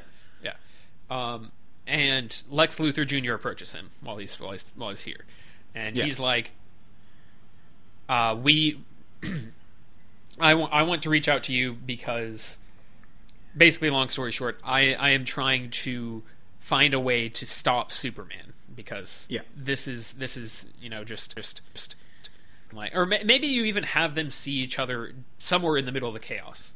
Um, and Yeah. he's like, and, and of course, Bruce Wayne is there helping with the construction. Lex Luthor knows, hey, it's important that like this is obviously important to him, and and he's coming from a place of kind of genuine, at least starting from a place of genuine like, my father was was quote unquote killed. Leave that leave that Yep. open ended. Uh, in in this attack. Um, His head is on ice. sure. Uh, Walt Disney style. uh, he's like my, my father was killed. The, this this I love this city. Uh, this this monster came and destroyed it. Um, Yeah. I want to I want to join together to figure out how to take down Superman or how to how to how, Well, also Mm-hmm. having it be within a week, they still don't know what exactly happened. Like the Right. the details are still I would almost maybe retcon a little bit because isn't the ending of Man of Steel where he he drops like the satellite dish? He drops a drone and he's like, "You're never gonna find where I keep my cape, Yeah. General. I'm gonna have to trust you like you trust me to not Yeah. destroy everyone." Which obviously this movie is such a response to the criticisms of Man of Steel in terms of the the wanton destruction. Um, yes. Well, your version is as opposed to No, no, no. I'm saying the actually- the original one is such a shallow attempt at like the, the It's yeah shallow, the, int- yes, the the yes. introduction of Bruce Wayne and the the abandoned docks and all that stuff. Um, that's all Yes. such a shallow attempt to try and like plaster over the issues. I still can't get over the memorial. Exactly. It's the list of all the names that died, and then this Superman statue. Which- How tasteless that's, can you that's be? That's the biggest issue with the 18 month gap is the fact that we we basically reset the public the status pub- quo, and it doesn't even make sense. Yeah, sense. we reset the public view of Superman. We have no idea how we got to the point that the public generally accepts him. Um, I want Superman to be like nobody trusts him. Clark Kent is terrified to like because he feels like this city is and this this planet is rejecting him after he just killed his only remaining, uh, you know, kind of uh, the only remaining member of a species. He chose humanity at the end of the movie. and movie. humanity is rejecting him. And Like that's his defining moment at the end of Man of Steel when he destroys that ship and he says uh, Krypton had its chance. Like that's his defining moment in the movie. Love it or and I would it. have the the main thrust of uh, his relationship with Lois Lane in this movie to be they're talking over the fact that humanity hates him, like that. You know, that like that's Yeah. that's what that's about. Um, and so basically, we Oh, hey, you know how your father said that they'd hate you and reject you? It came true.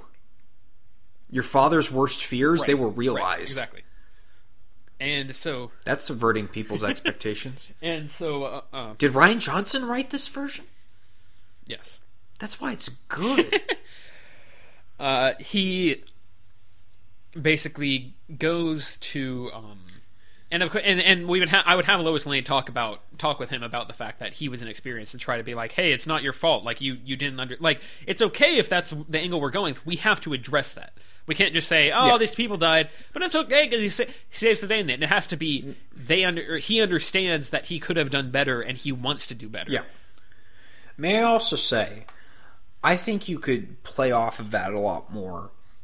Like you have the general, like you have the actual Congress, like the the proceedings where they're they're hearing the case for Superman or not, and you have the general from the previous movie show up, and he kind of uses the defenses that like the fans do online of like, oh, it was his first day, he hadn't really known how to use his powers. Like you kind of. Ha- you're almost talking directly to the Yeah, audience, but yeah. not really. You know, have the have the I would still have the congressional hearing actually end. It's very meta. Actually, end in a way that that kind of leaves Superman, everyone thinking, oh, Superman tried to attack them. Um, but we'll also have Superman actually have a conversation where he but gives first, his- yes, where he's given a chance. I would I would have it be like a full on like, oh, they're actually talking about the issues. Um, so anyway, Lex Luthor and uh, Bruce Wayne team up. I love bringing people together. Yes. Uh, Luthor Oh, you got to say it much more high pitched than that. I just love bringing people together. I love PB. there you go. yeah, Lex Luthor brings. Uh, he invites. He's he he talks to him. He's like, hey, and Bruce Wayne's like, I never really cared much for your father. Um, I'm, I'm I was sorry to hear about that, but I you know I never really got. He was kind of an I never really got along with him. And Lex is like, I'm not my father. I want to help the city. Like he's he's coming from a genuine place. He's a kid who's in over his head, but he is coming from a genuine place of I want to use my my powers that I have now with my my company um, for good to try and like Yeah. basically find a way to not even necessarily take down Superman, but to control Superman, to to put in defense mechanisms because they're like we we need to make sure this never happens again.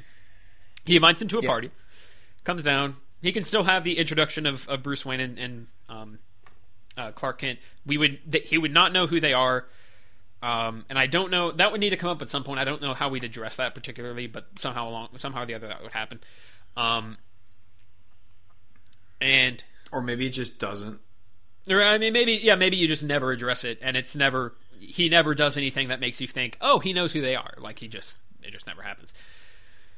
Or maybe at the end you have a almost like a kingpin at the end of Daredevil season two, where there's hints that he's going to find Maybe. out.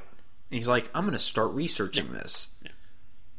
Um, and so I would have I would still have the party scene more or less intact. Uh, Wonder Woman I just mentioned Daredevil. Now I want to cry. Wonder Woman attempts to to or Wonder Woman is there. She's she's uh, for now and for almost the rest of the movie until the end. Uh, as as I guess they kind of is in the movie as well. The main the actual movie. Um, she is in her just kind of like civilian attire. Um, Is she after a she is after the photo for sentimental reasons. Lex Luthor somehow acquired this photo, and she's like, So, so the actual reasons that were presented in the Wonder Woman Exactly. movie, as opposed to the the uh, Batman vs Superman, which makes no sense, where she seems to be after it just because it reveals who even she though is. it's a digital photo. but, but there's a digital right, right. This is specifically like she she wants the digital or the copy of the photo, um, and because of S.G. yes, Trevor. and she meets up with uh, not even the copy. It's the original photo, but like she wants it because yeah, because it's it means a lot to her, and somehow Lex Luthor kind of maybe stole it from her, or something like that. Somehow, um, she runs into to Bruce. Still, they interact, but then we actually have them together. Not not together, but like they they they they do have more than one scene together before the finale.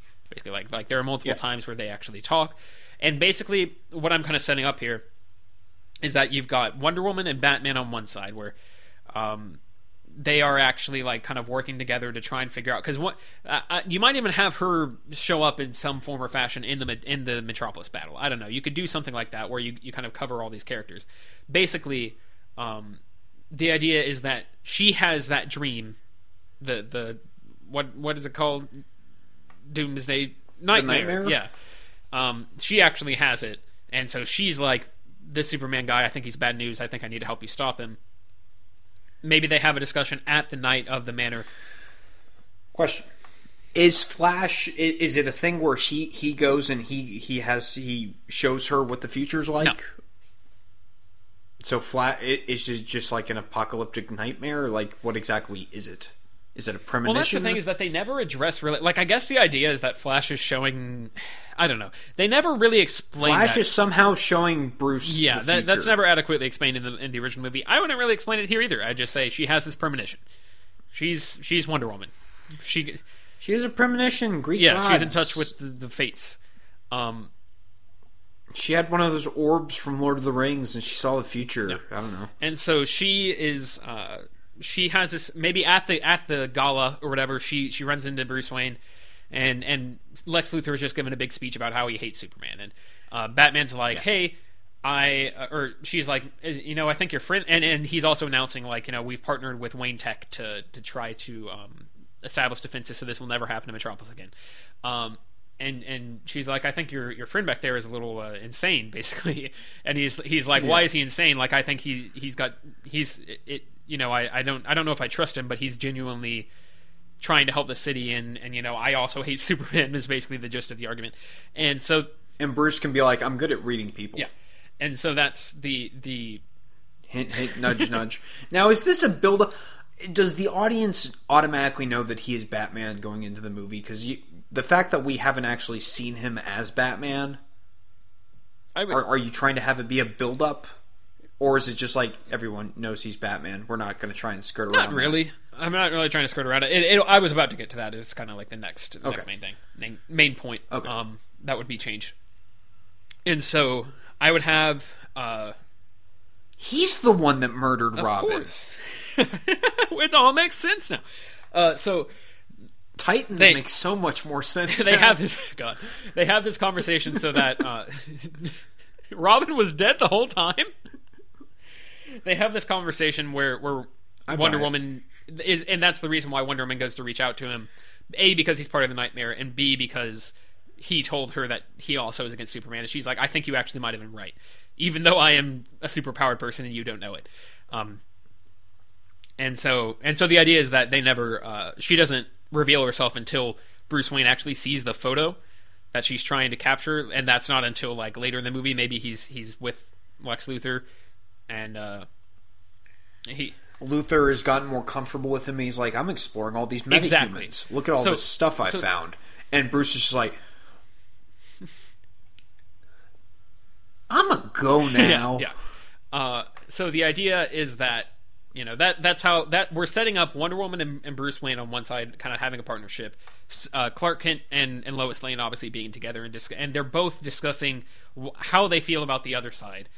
And Lex Yeah. Luthor is not even so much playing both of them as he's he's he's against Superman and he's also playing Batman to be more against Superman. Like he's he's He's he's unwittingly playing them against Yes, each other. um yeah yeah exactly. And so uh, where it's just, oh, he's just acting like himself, and that's just deepening the conflict. Right. Okay. And Batman um, returns to to to fighting crime. You said Batman Returns. Uh, and the idea is that he so on his first night out, the wind was knocked out, out of me for a second. he's a there. little rusty. He doesn't have to be old Batman necessarily, but he's rusty. He's been out of the game. Um, he sh- But now he's going to be Batman forever. Correct. He shows up, and uh, he's he's speci- he literally he talks to Alfred and he's like, "I want to, or I need, I need you to find to find someone for me to, to go after, uh, something like that." Like they, they basically he he tracks that he literally just just finds like a drug dealer or something like that, or um, it could even be like a kind of like what he has where it's like a, uh, human trafficking uh, thing that he breaks up. Yeah. Uh, and the idea is that he goes after them. Uh, probably not quite in the way that he does in the movie because it's very strange. Uh, and th- and this would make it very Oh, you mean his weird Spider-Man yeah, moment? This would make it also very clear that he is Batman. This is the first time Batman has been Batman for a while, and he he Yeah. attacks the the human trafficking ring or whatever. He actually, and this would actually be placed before the nightmare dream sequence to make that important. Um, he actually uh, fights the guys, but the last guy. Um, if you've never seen Batman Beyond, the the explanation for why Batman retires is that Batman retires the day that he can no longer, um, or he he he almost he doesn't even rely on a gun, but he he grabs a gun and points it at a criminal in order to basically protect himself. And he's like, the Yeah. day that I have to rely on that in order to save me is the day I, I've given up. Like, and so that's that's the day he retires and that's sort of the idea. But that's coming into this is that he fights a guy. Um, he he he ends up like somehow getting outmatched, grabs the gun, points at him, and then uh, freaks out and basically is like, "I have to get better." And so so that's that's sort of basically we we can we Yeah. put that together where it's like he's and he Batman doesn't like guns and he won't kill and he people. talks to Alfred specifically. He's like, oh boy, what a different world we he's, live he's in. like, am I he's right? like I, I held a gun. Like he's you know he's freaking out about this. We cut immediately to the nightmare sequence, not necessarily like right into it, but we cut to the framing around the the nightmare sequence um, to show oh snap, Batman doesn't even care in this in this apocalypse. Something's gone very wrong. Um, right. and so that's that's the setup for that. Um, let me see what else did I have as far as kind of moving moving forward. Um, the basic approach I would have to the plot is that Batman and Lex are trying to devise ways to contain Superman, and so Batman's investigating the kryptonite. Um, they're they're pulling their resources and everything, and he doesn't know that Luthor is actually trying to revive Zod, but revive him in a way that he can control him. That's that's kind of it. It's not Yeah. like he's turning him into Doomsday. He's just trying to to find a way to to revive and control Zod or reanimate Zod in a way where he has control over him. Yeah. Um, and so the idea is that they kind of continue to to escalate this, and Lois Lane is doing investigating into what Zod's up to in the Kryptonite, or not the Kryptonite, the the um, Kryptonian ship.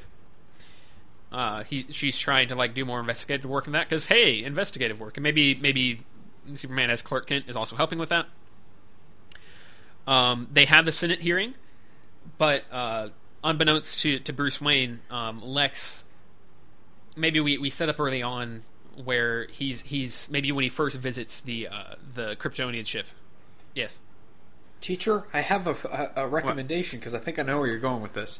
Um, so, so in your version, Lex sets off the bomb Yes. in in the Well, courtroom, right? not quite, but go ahead and finish your thought. Okay.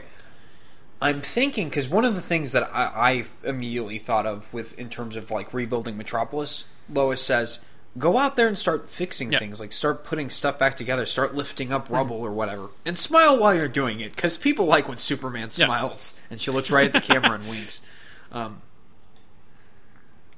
but like he's starting to do that, and he's actually starting to win the Yes. public over a little bit, and that drives Lex nuts. Mm-hmm.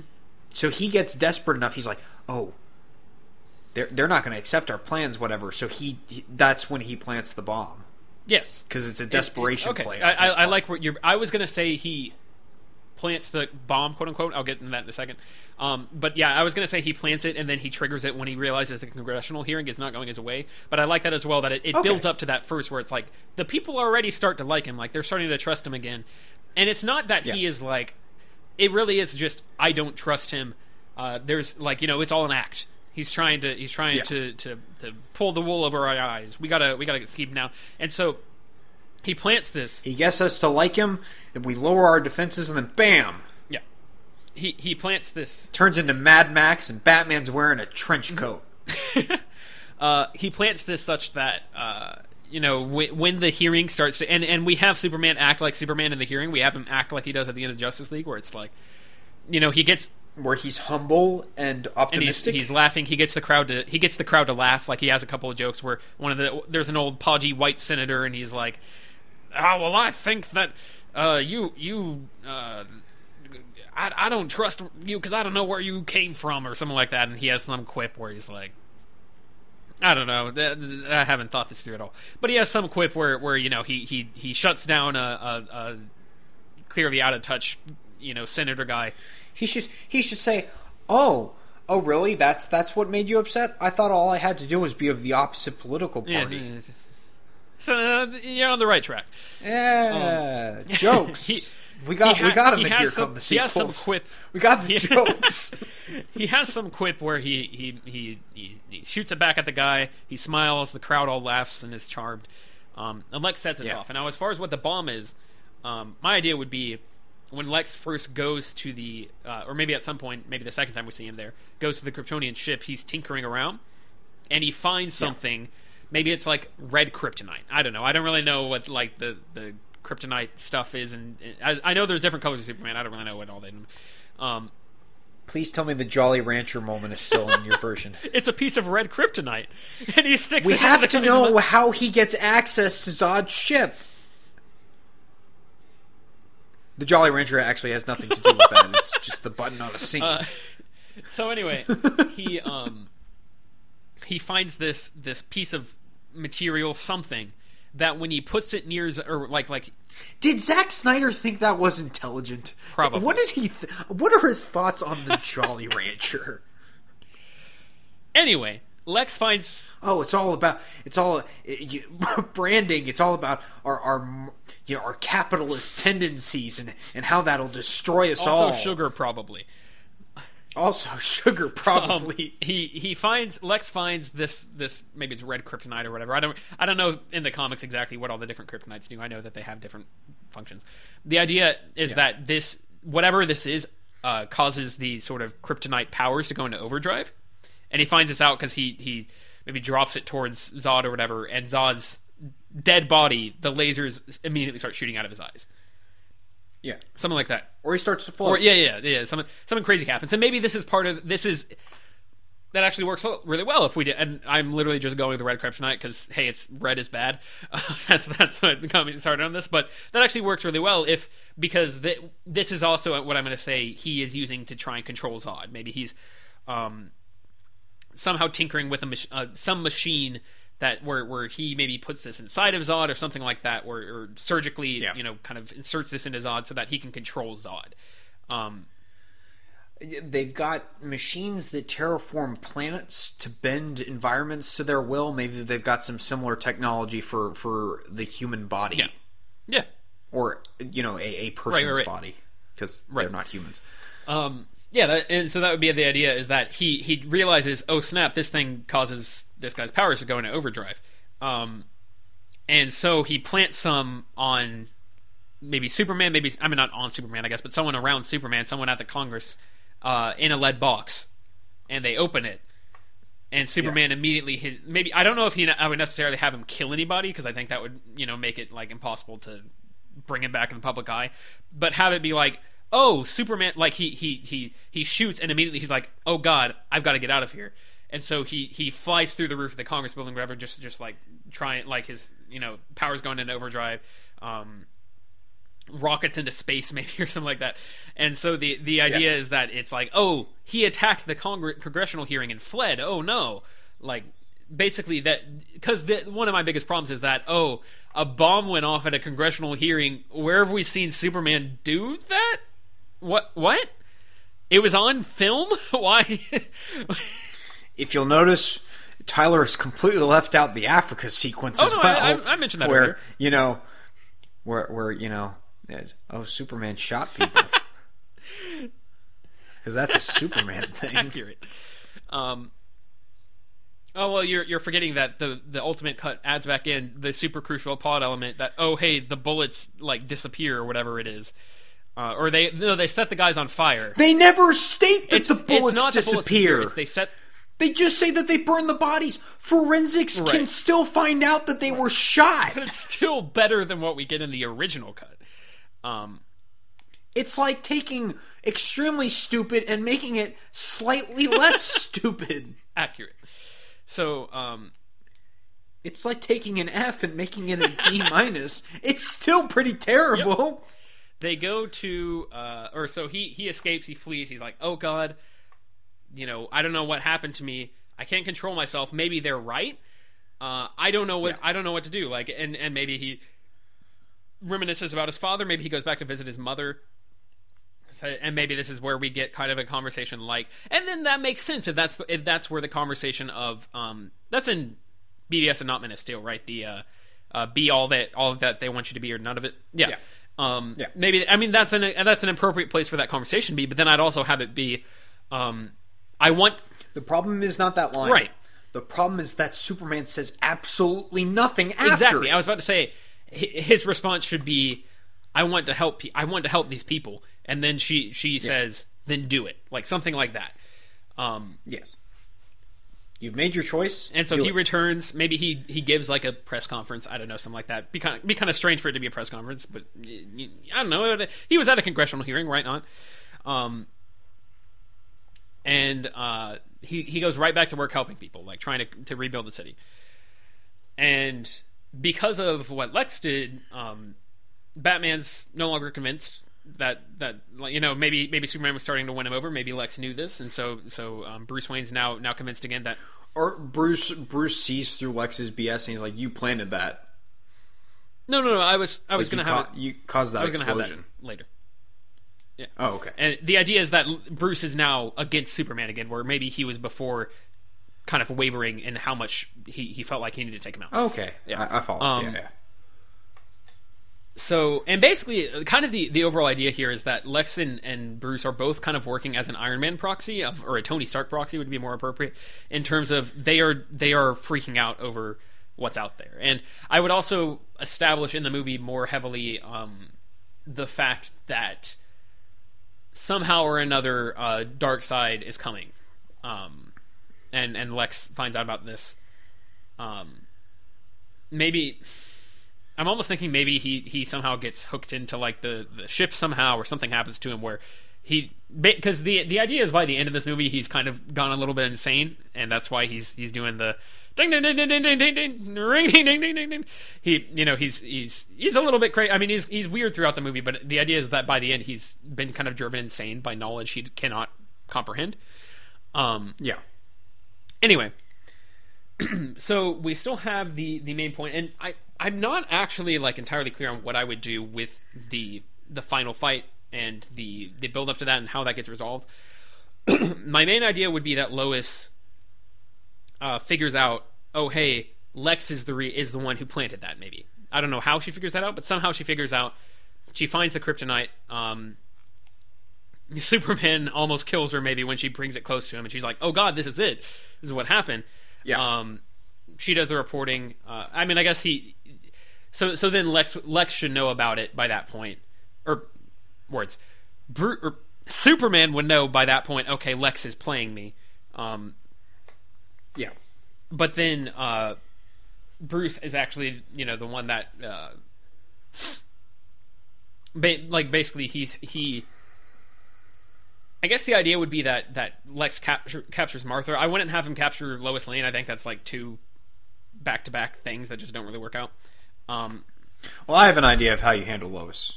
okay, do you want to do, now or later?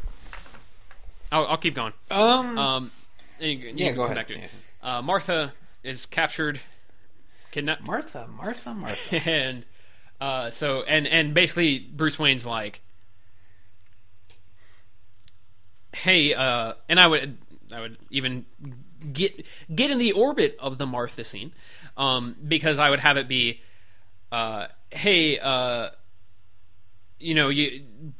Uh, how or basically Bruce Wayne's like, all right, I want to fight this guy. I'm ready. We've seen him. We've seen Batman fighting throughout, and he's gotten better and better. He's been training. He's back in Batman shape. Um, yeah. He's even. We're, we're, well, I'll go with the suit. I like the suit overall, at least to begin with. Um, so he's he, I I have an idea for the suit.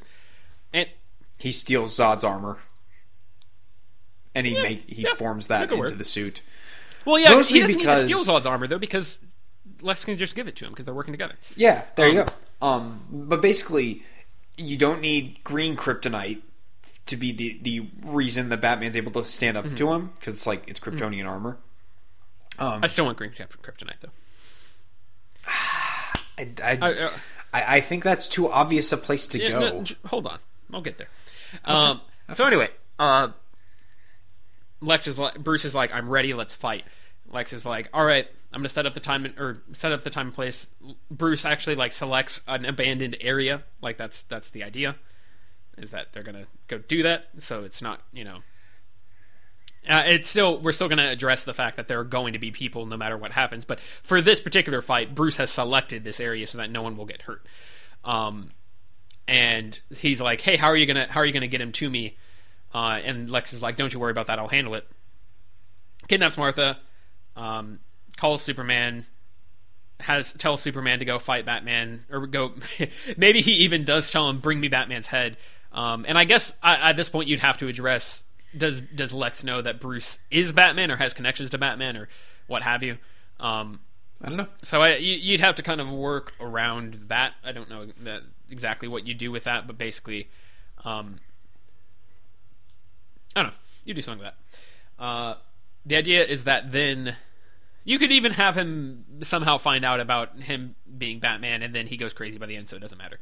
Uh, then you have Superman go there, and Superman tries to talk to him. He's like, "Hey, um, this guy kidnapped my mother to make me come here. Like, you can, you've got to help me This guy kidnapped my Martha to He's make like, me you've got, come you here." should help me. And Bat and Bruce literally doesn't believe him that he has a mother. Like he's and like, and this is the closest we're gonna get to the Martha scene. But he he's like, no, I don't think. I think you're lying to me. I I, I don't like.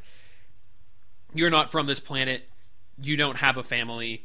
You're an outsider. You've Yeah. you've destroyed millions. Um, I'm taking you down, and um, basically that that's the the conflict. Um, it's an escalating. I would have it escalate more where it starts off with Bruce uses the suit, and the suit just puts him at the same power level as Superman. Um, and he has basically instead of just like uh, using a bunch of stuff and hoping for the best, he actually has like several contingencies.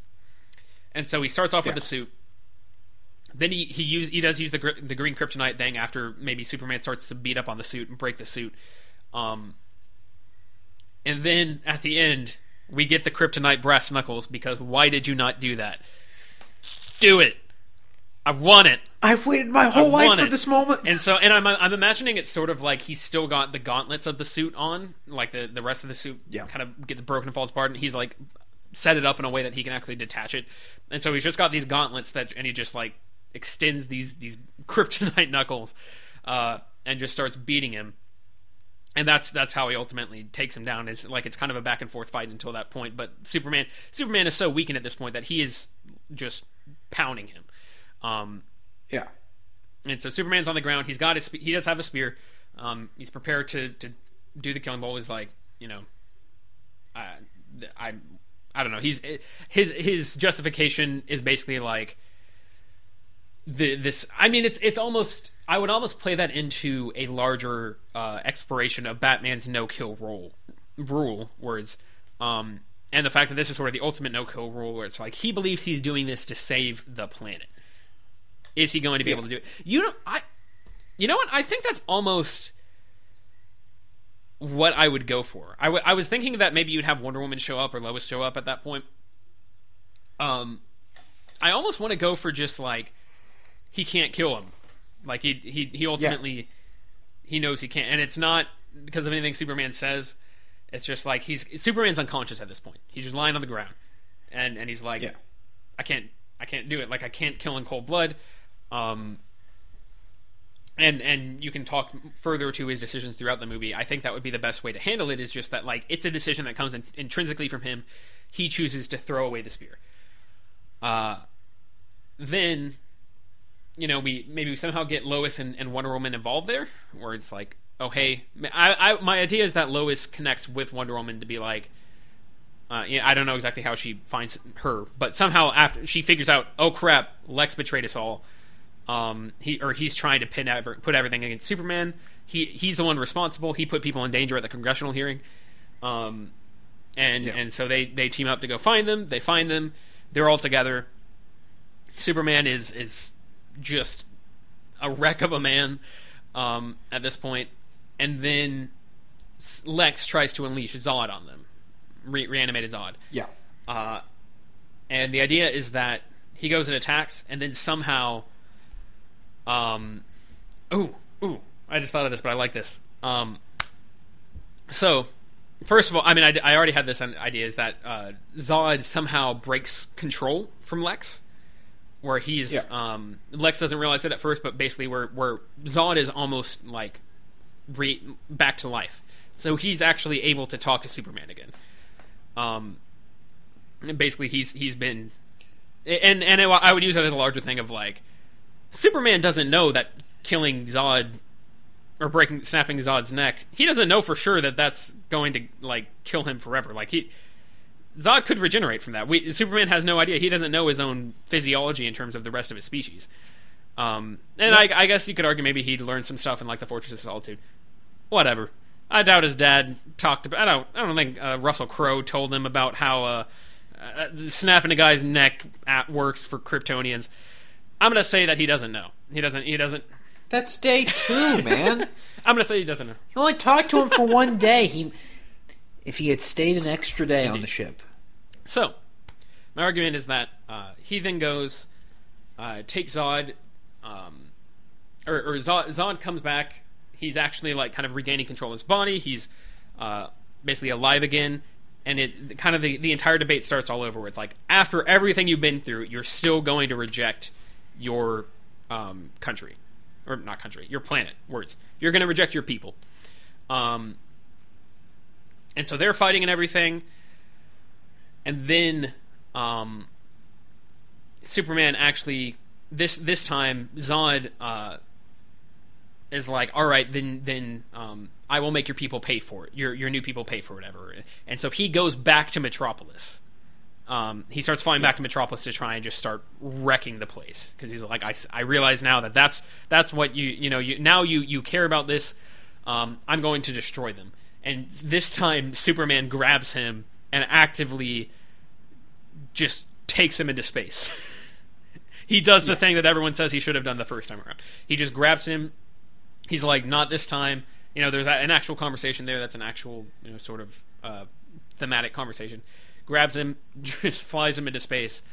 Um, do we? Is there been anything so far that has like established that Kryptonians heal in the sun in the man in the in Man of Steel or in Batman Superman? I mean, I can change it to Batman Superman, but Um, the closest we get is after Superman takes out the World Engine in the Indian Ocean.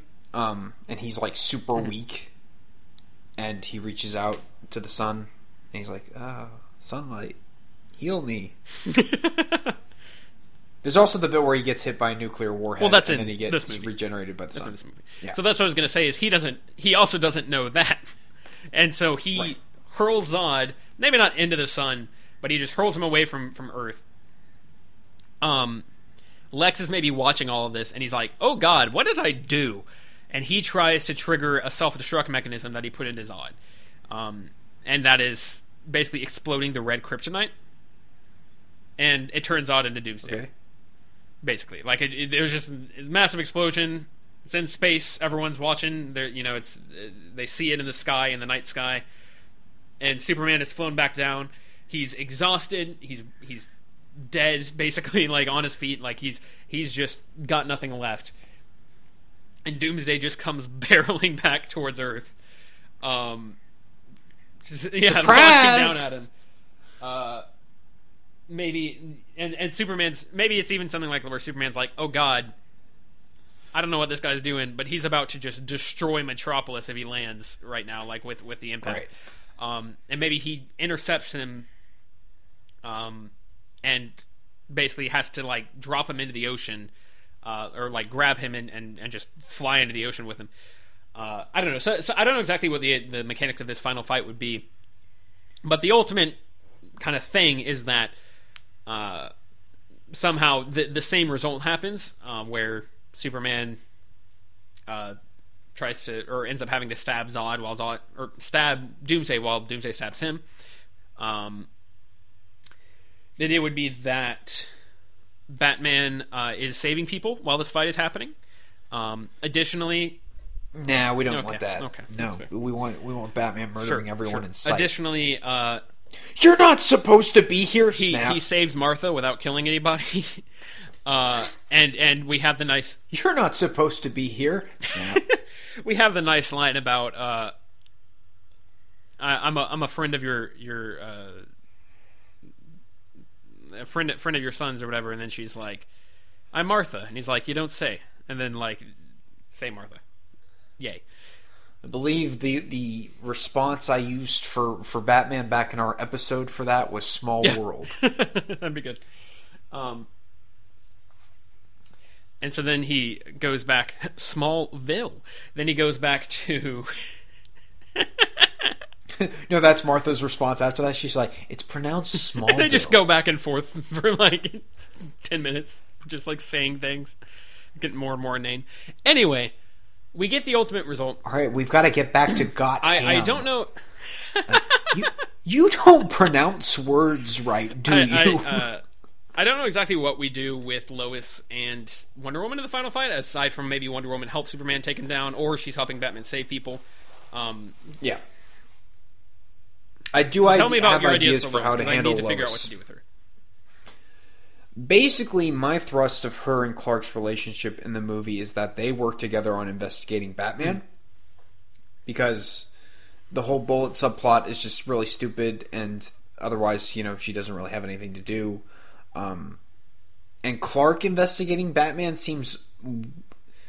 It, it's, it just seems more intuitive to have Lois be the one investigating him, and Clark just kind of tags Yeah. along.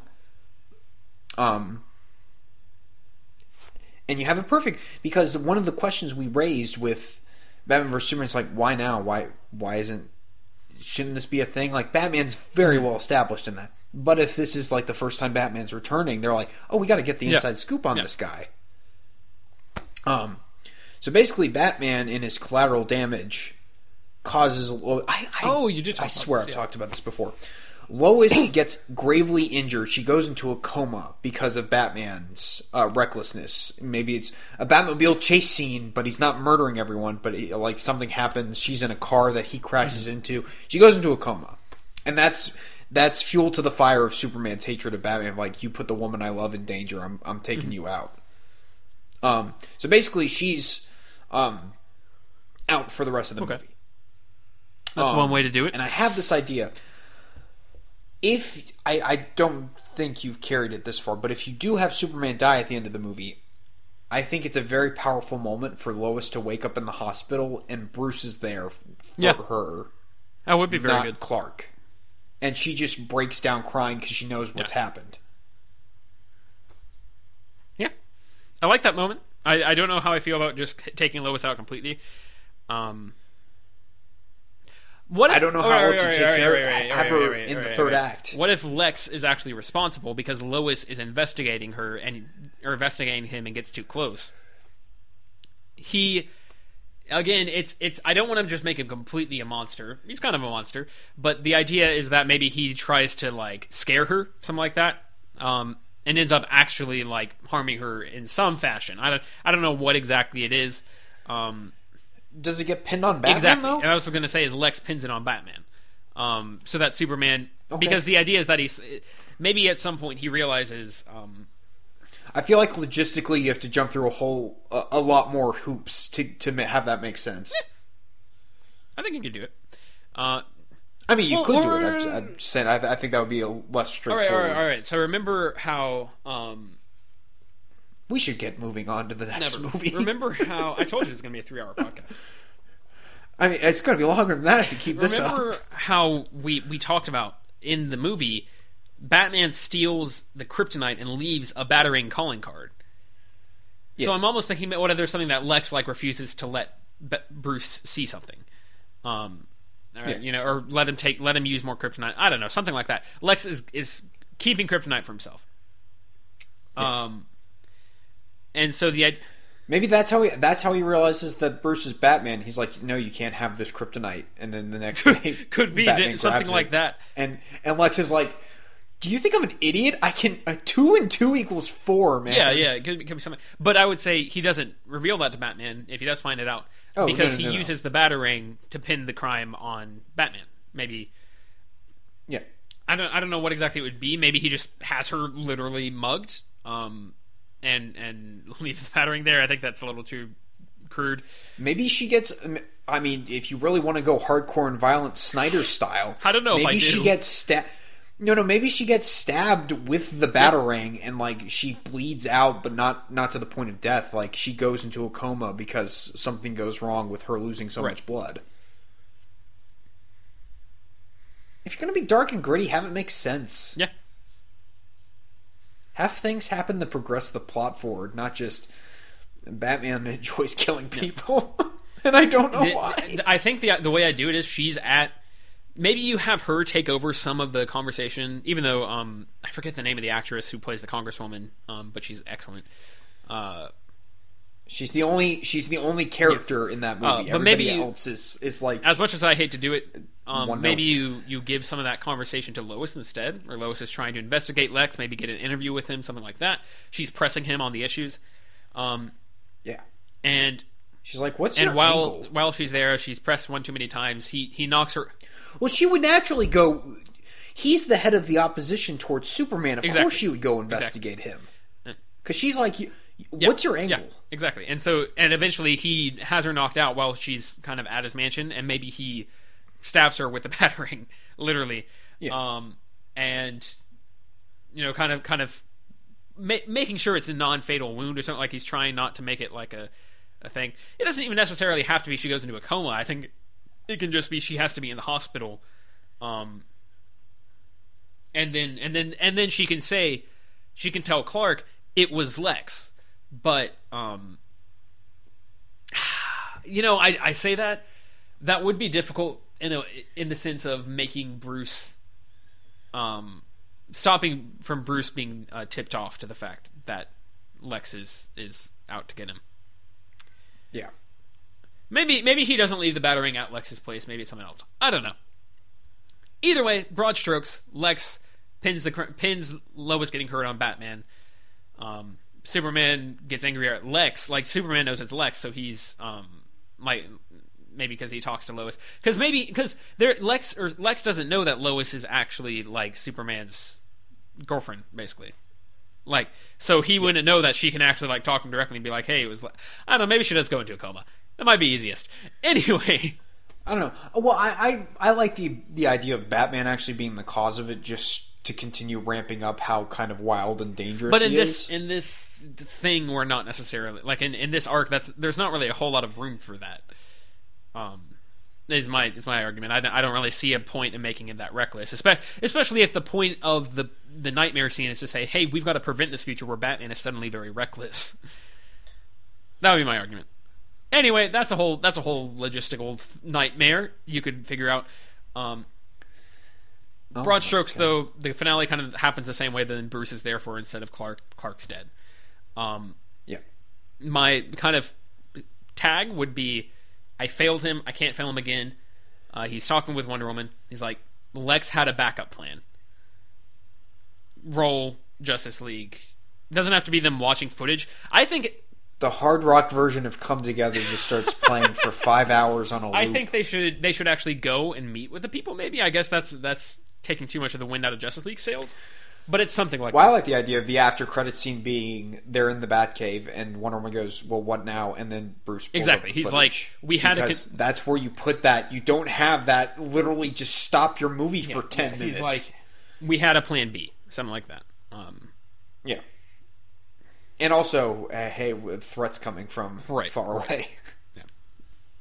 Yeah, man. I mean, if you have Bruce find out about this, the fact that there are more Supermans coming along the way at, the, at a time when he thinks Superman is evil, I think that's very effective. yeah. Anyway, you're probably right. We should probably move on. That was like an hour on this one or something. Actually, I guess it was, it was not quite that much, but, I mean, it's it's Batman versus Superman. but it yeah, that it. was a just a, a big dump. broad strokes that yeah you, you covered kind of my notes Mm-hmm. and stuff that i obviously didn't have a whole lot for Yeah. but yeah um so my third and final movie is spectre. Yay! there we go. That's what i was waiting on. Um so this one's probably the most thorough of my notes just because i have the plot points you're like probably up until like the last act of the movie, close to that. Um, I would say overall it's very similar in structure to the actual movie. Um, it's it's mainly just I didn't like that thing, tweak. didn't like that, tweak. Sure, didn't like sure. that, tweak. So I guess I'll just run through stuff again. So the opening is is very similar. Um, Bond's tracking tracking down Sciarra to keep him from getting away with a bomb. I don't know if it would be during the Day of the Dead or whatnot. Um, It's pretty cool. maybe you could throw in a cameo from somebody else like uh, Camille from Quantum of Solace is like helping him with part of the mission or something. Uh, Quantum of Solace exists, Tyler. You have I to accept disagree. that. um, he finds the ring, and then he also hears the Pale King mentioned as Sciarra's next mission. Um, opening title is pretty much the same. Um, then it opens in the MI6 office with both M and C debriefing Bond about his mission. Um, and here we kind of learn that due to the ending of Skyfall, with all the stuff that happened, MI6 is being closed by C. And I really want C to be the one leading the, the you know, Bond being chastised. It shouldn't be so much on M. Um, M should just be kind of sitting there going, oh, you know, whatever, fine. Um, but C's like, did you think just because you killed Silva that you, that the investigation into MI6 was just going to end about your recklessness and incompetence? No, we're ending this. Technology is the way of the future. Get on with the program. You're you're a couple of old dinosaurs. Um, I'm trying to get this unified intelligence program together across all nations so we can actually start, you know, helping the planet instead of, you know, handling it to, to reckless people like you. You know, something like that. Um, so C leaves, and then M and Bond actually have a conversation, and it turns out that M was in on Bond's mission to go find Sciarra the whole time. Um, because I really don't like how Bond leaves everyone in the dark about why he he went to Mexico. He's got to go Um, rogue. He's got to go rogue. Um, in this one, once again, Bond invites Moneypenny over to his flat, or maybe she just enters the office and they show her the tape of the previous M, Judi Dench M, leaving the message. I do actually explain why she leaves that message. Um, I'm sure a good bit of this stuff I've, I said in the previous uh, our review for Spectre that we did a couple years ago, so I don't know how much of this is repeating. Um, but basically, they show her the recording, so she's in on it. Um, once again, very similar. Bond visits Q. He gets the smart blood injected into his arm, but this is specifically on C's orders. So M is not the one going, I need to keep track of him at all times. C is the one who's like, no, no, no, we, I, I don't trust you, Bond. Um, so, um, and also at this point, Bond is told that he has to stand down from all operations, like he's just kind of grounded, um, which happens in the actual movie. Uh, and then Bond asks Q, "Hey, can you uh, disable this for as long as possible?" Basically the Right. same way as he does in the movie. Um, so Bond goes to Rome or wherever um, to go see Sciarra's funeral per Judi Dench's message. Uh, a lot of this plays out the same. He he comes across Sciarra's wife, um, Monica Bellucci's character, uh, who is very. It's very clear that she's being guarded and afraid of what's going on. Like she's not just mourning her husband. Um, Bond saves her from the gunman at her house. Um, he doesn't automatically seduce her because it turns out she's the actual Bond girl of the movie. Um, Madeleine Swann is not my version. turns out that that Monica Bellucci's character is a former assassin who did some work from Spe- for Spectre, so she's kind of a gun for hire. Um, and so it turned it like got to a point where she had done so many missions for them, and she kind of had a, a understanding of how the organization works.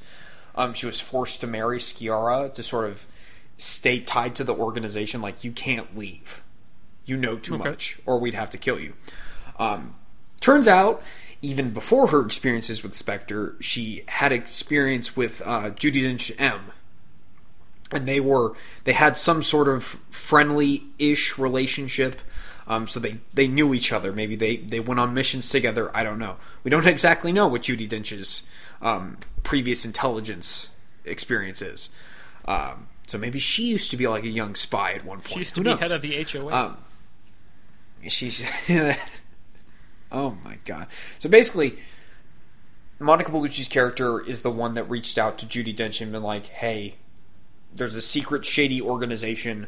Um, my husband ha- is a part of it, and he's going to do something very bad very soon. And you're the only one I know that can help me." However, this was happening during all the Skyfall stuff that this message was sent, and that's why it we kind of find out about it afterwards. Because at this point, Silva was just trying to hunt Judi Dench down, so we didn't have really have time to focus on Right. this, you know. Um, so then she tells her or tells Bond, "Hey, this this Spectre meeting's happening tonight since Sciarra died." Um, so they both go to the meeting. Bond uses the Spectre ring to get in, and that's pretty much all ring. we need of this.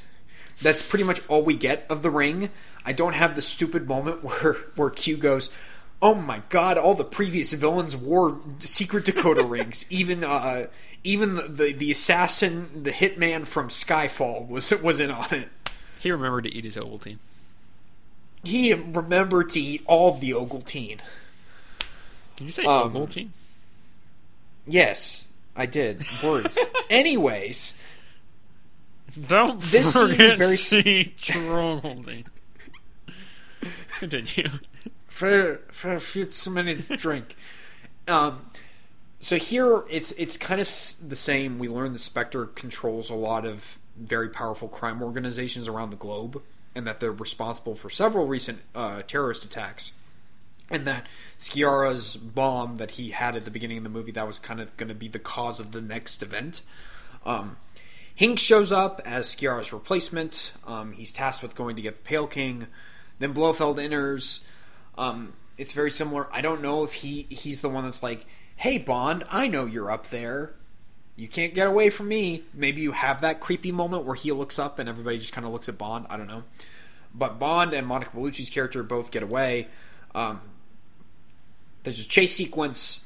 Um, but because I'm kind of consolidating several action scenes, at the end of this one, they think they've killed Hinx. Um, in this car chase. Uh, so after that, Monica Bellucci's character, I think it's, is it Lucia? All right, we're gonna it's Lucio. We'll, we'll go with that. It is now. Um, In my rewrite. it is now. I, I, I could say Madame Sciarra. Beautiful. Um, I, I think it is Lucia. Um, she takes Bond to go find the Pale King because she's in on the organization, so she knows who he is. Um, and he is in Tangier. He is at Hotel American. Um, and it ends up being Mr. White.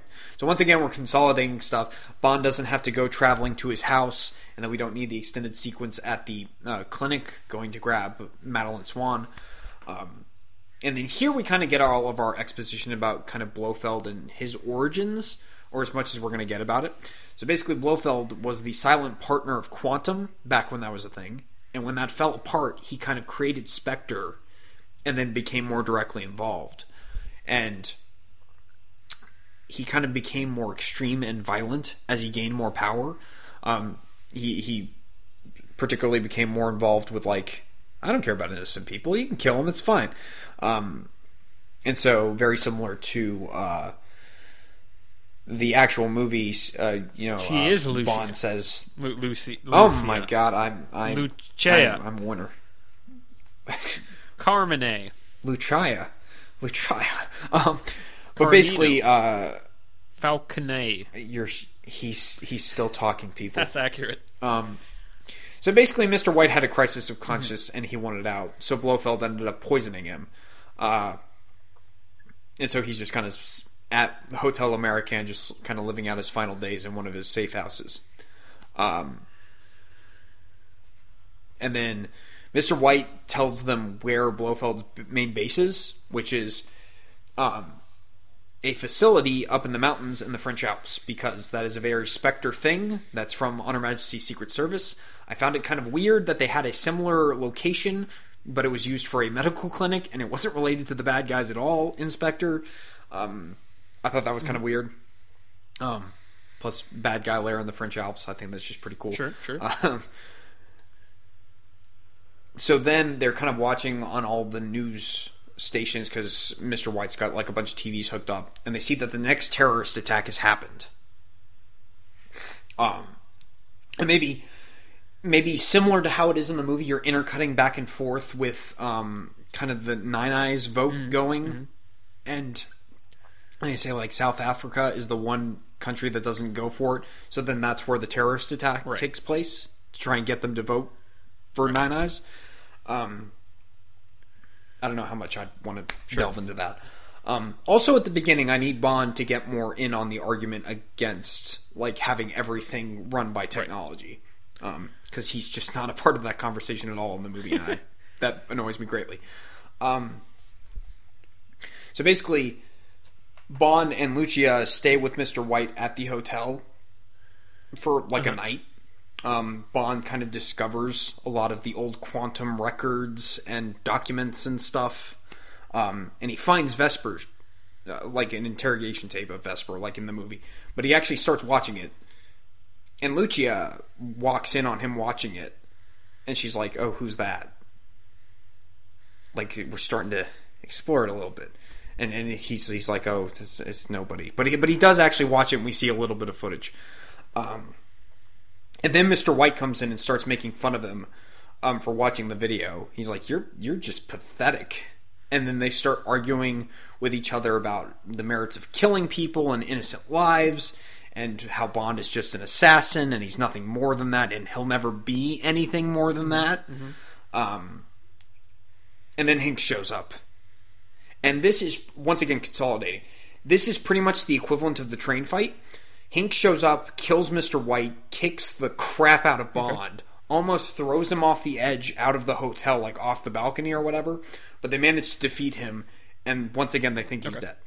And I think I said in my review, it's going to be like Yeah. a running gag how every action scene we think Hinx is dead, and then he just Yeah, yeah. keeps coming back.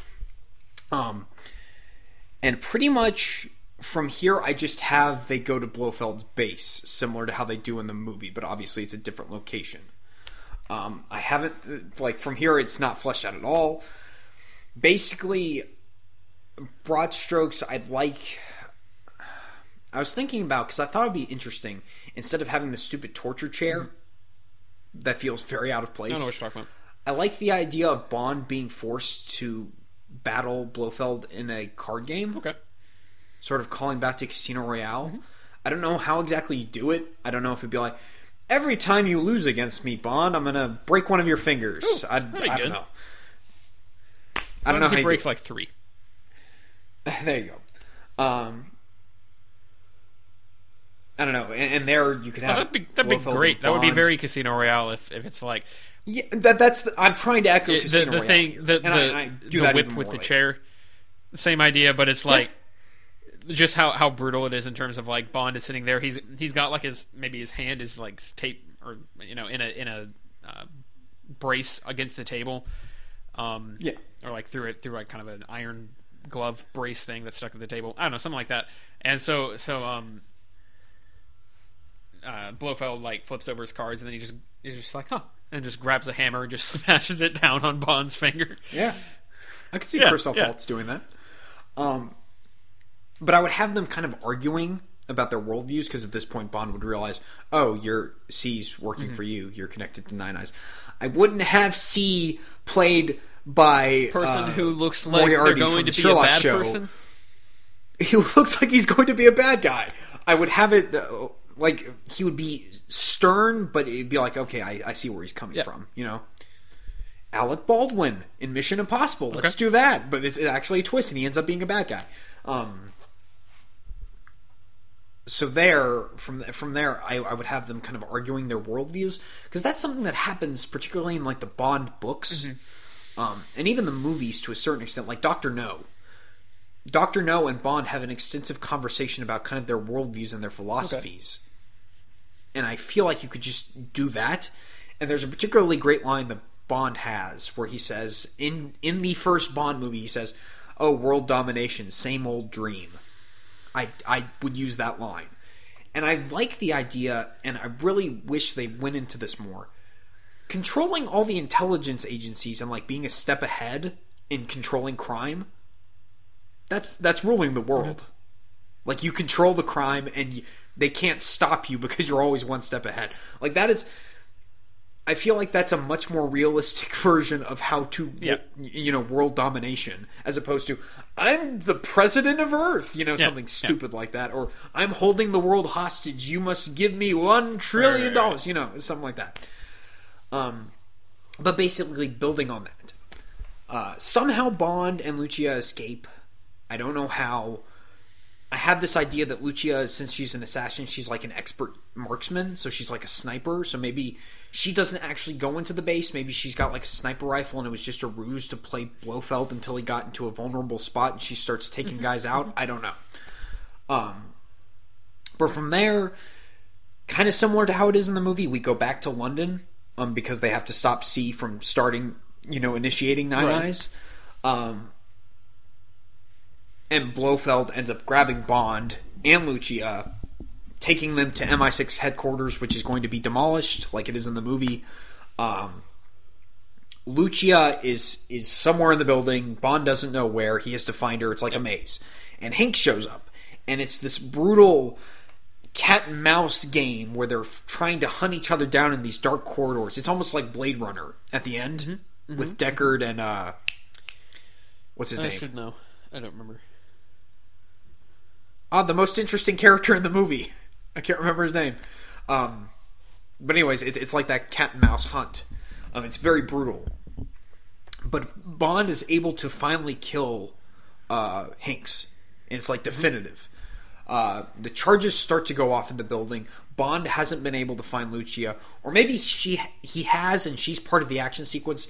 Eh, Point being, the building starts to fall apart. She falls underwater and she starts to get trapped by rubble.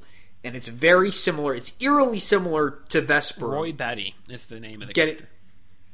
character. There we go. Um, but basically, she gets trapped in rubble underwater, and it's supposed to be eerily similar to Vesper Okay. dying in Okay. Casino Royale. But the difference is that Bond is able to save her. Um, and of course, obviously, I, you you can kind of see where I'm going with this, but I would have a lot more build up between the two of them, and especially because she's the only Bond girl in this movie, you just give them more time Yeah. to play off each other.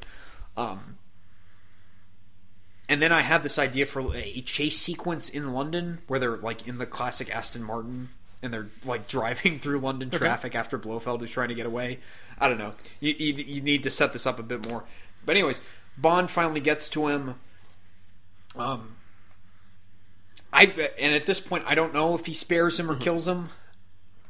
It depends on how much you built it up because you can build that up properly to where he spares him at the end of the movie. But I think Bond's killed enough people in this movie he'd just shoot him. Um, Yeah.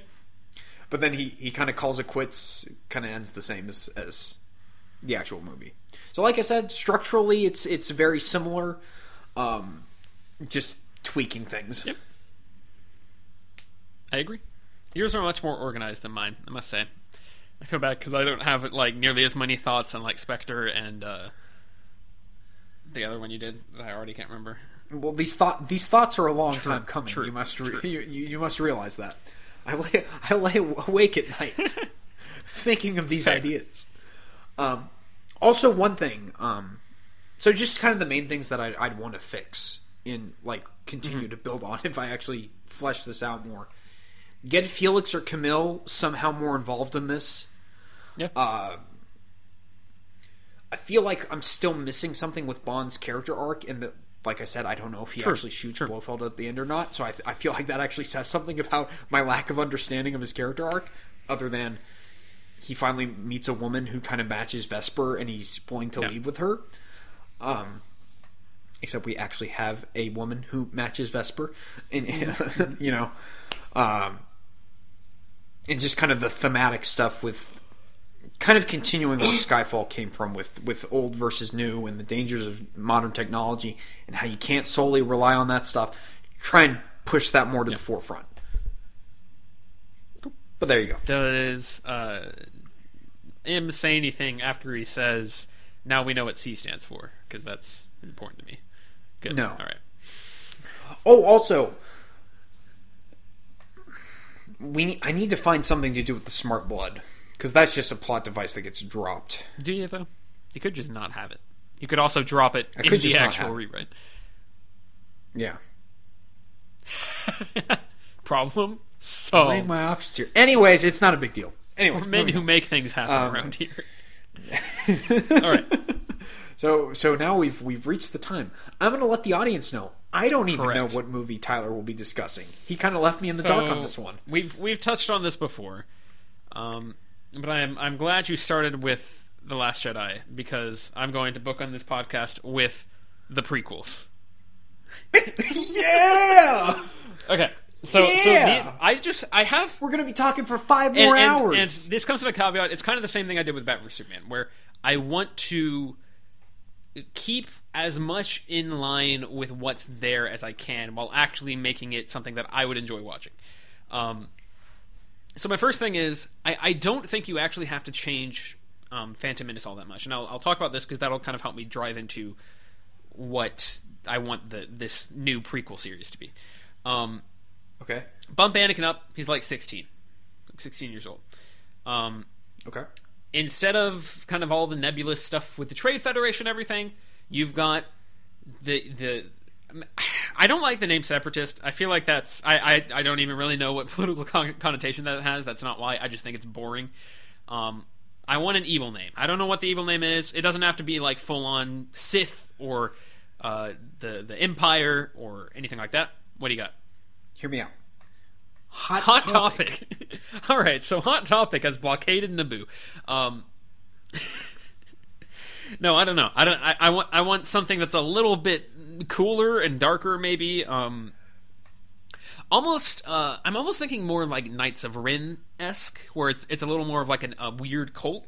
It's sort of like a maybe like Yeah. almost a proto Sith. Um, something along that because we don't even have to get to, to have Sith because those were never mentioned in the original trilogy, so I can do whatever I want. Um, Well, what's the what's the name of uh the crime organization in Solo? who? Crimson Yeah, yeah. Dawn. Yeah, Something like that. along those lines. I don't know exactly what it is. I'll call them the separatists, and this just to the words don't exactly mean anything, but it sounds Exactly. threatening. Uh, I'll call them the separatists, and this just to you know kind of clarify who I'm talking about. But main ideas, or maybe uh, so you start off with the separatists yes, in Phantom we're, Menace. we're we're lumping all these nebulous governmental bodies together. We have You don't have Episode Two be the beginning of the Clone Wars and Episode Three be Correct. the end. um, so the That's what a bizarre choice. the the idea is that the separatists they are the people with the droids. That's that's stop and start. That's all we got. Um, They cut the droids and they droid yes. things. Um, and so they're the guys who who have the droids. Um, Palpatine's overall motivation at this point is he is trying to create this war between the droids and the Jedi. He wants he wants the Jedi. He doesn't like the Jedi because he is obviously a Sith Lord. Um, he is trying to, and I I think the Sith, the term Sith is fine. I know people like sometimes complain about like, oh well, that's not a relig- original trilogy terminology. Like it's fine. It's I, I mean that's what I grew up on, so I'm cool with it. Um, it's just a I grew up on it too. well, that's I'm not fine. fine with but it. I'm just saying I, I But then again, I'm I'm, I'm a Star Sure, Wars sure. Nazi. So what do you I'm not going to change. Oh, you mean General Hux?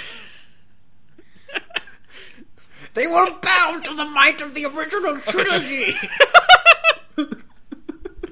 anyway, um, so the idea is that we've got the Do you mean the special edition, sir? Never utter those words in front of me again. um, the idea is that we've got Palpatine. He is running. Palpatine's behind it Yeah, all. no, he is. He is. uh, and so the idea is that he is. Tr- I needed one Plinkett Sure, reference. sure. He's funding the droid armies um, against the Jedi. The Jedi are kind of the only military force, quote unquote, in the galaxy. Yeah. What is Palpatine's position in Episode One? Is he just a senator like He's in a, the actual movie, he's a senator. or is he already I, I like chancellor? Senator. I, I like that. Um, Okay. But I like that Okay. he's a senator who is he's beating the drum. He's like, we we really gotta. Um, basically, what he wants to do is uh, get this this. Um, and I would I would almost even have it. You, you don't necessarily have to make them make the separatist whatever they're going to be outright evil. They may even have members on. The, I mean, I almost kind of want to do it more like that, where the the Galactic Council or whatever it does have members who are pro. It's almost like the separatists are lobbying for them, like uh, very, very, um, you know, you know, regular government thing where it's like, oh, these people are trying to to fund the senators to to give them more power, or maybe like Um, maybe the idea is that they're just this this galactic organization that they want the senators to maybe i mean i you can almost do a company that would almost be interesting um, to go take kind of a blade runner angle to the old the whole uh, sci-fi deal um, and have it be i mean especially Yeah. with with how Coruscant looks Cor- Coruscant i always say Coruscant because that's the funniest way of saying it um, Because that's Yeah. the way Jake Yeah. Lloyd says Um, it in the one in the one uh, outtake. Coruscant um, looks like a Blade Runner movie. Um, it'd be pretty cool if that was if that was kind of the idea is that there's this this kind of this nefarious, um, greedy company that's taking over planets and they're lobbying for more.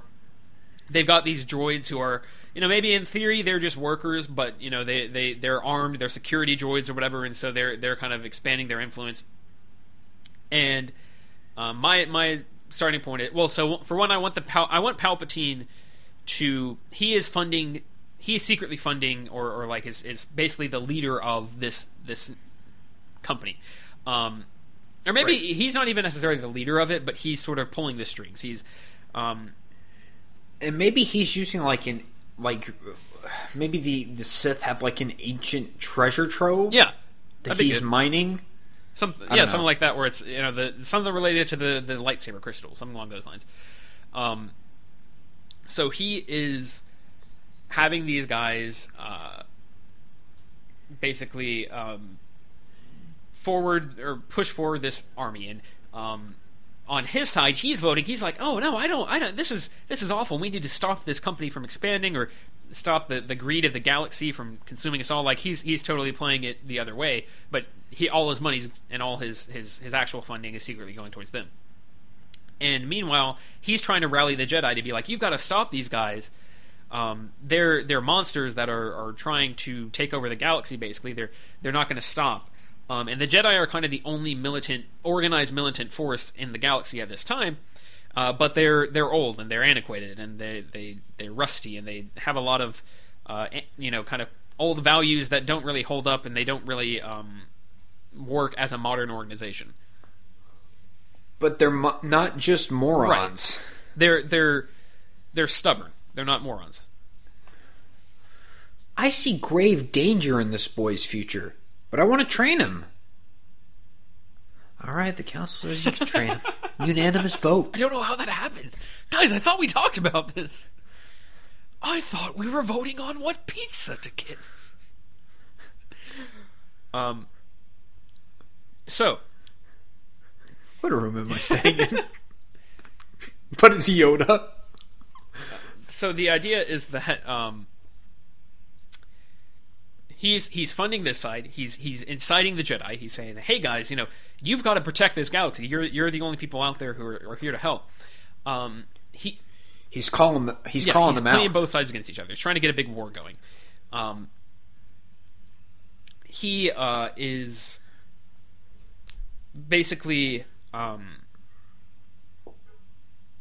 trying to get this war going so that he can get the the support to actually charter a, a actual military um, army, an actual an actual galactic army. Um, to take to take on the separatists because they are continuing, and he is also pushing the separatists to do more and more ridiculous, actual outright like acts of aggression and terror in order to get them to get the the, the Senate to be like, hey, and he's he's been banging the drum since the beginning because he knows what's going to happen. So you know he was one of the first ones to be like, guys, we got to worry about this. So when it starts to get worse and worse, they start to trust him more. They're like, all right, well, you know, you- Oh, he's wise. right, he right. he so knew we're, this we're gonna give coming. him the, the, the chancellor power. We're gonna we're gonna kind of push him Yeah. forward more and more. Uh, I'm sorry, we're not gonna have Jar Jar in is this. is Nute Gun is Nute Gunray in this? No, probably not.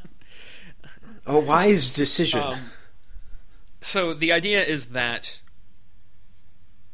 uh, the what was I going to say? Um, he's he's playing both sides against each other because he wants to get his own army. So he's trying to charter his own full army. He doesn't really like droids that much. You know, he could just he could probably just step in as a separatist army or whatever. But that's that's a kind of a different thing. He wants maybe he maybe he's like droids are really cheap to Right. make and they're easy to to fall exactly apart. like they're, they're cheap to make and cheap to destroy. Like you know, it's They're disposable. You can make you can make millions of them, Right. and that's the only way that that, that they can put Right. up a fight. exactly if exactly. Strength in And he wants people who can be. He wants an army that is an actual army, and so he puts together this basically get, gets this driving force going. And I don't know at what point exactly we'd, we'd reveal that he's done this because uh, I definitely don't want the Clone Wars to be contained within like one movie. But um, or a movie Sure, and a half. sure. but uh, I think that's the general idea is that we're and it's very clear that that's happening. It's not clear that he's the one behind it all in the first movie, but it's clear that that's happening. Um, and Yeah. so maybe by the end of the first movie, they've chartered this army, and everyone knows about it. Everyone's like, "We've chartered the first galactic army because we need to take on this threat." Um, Right.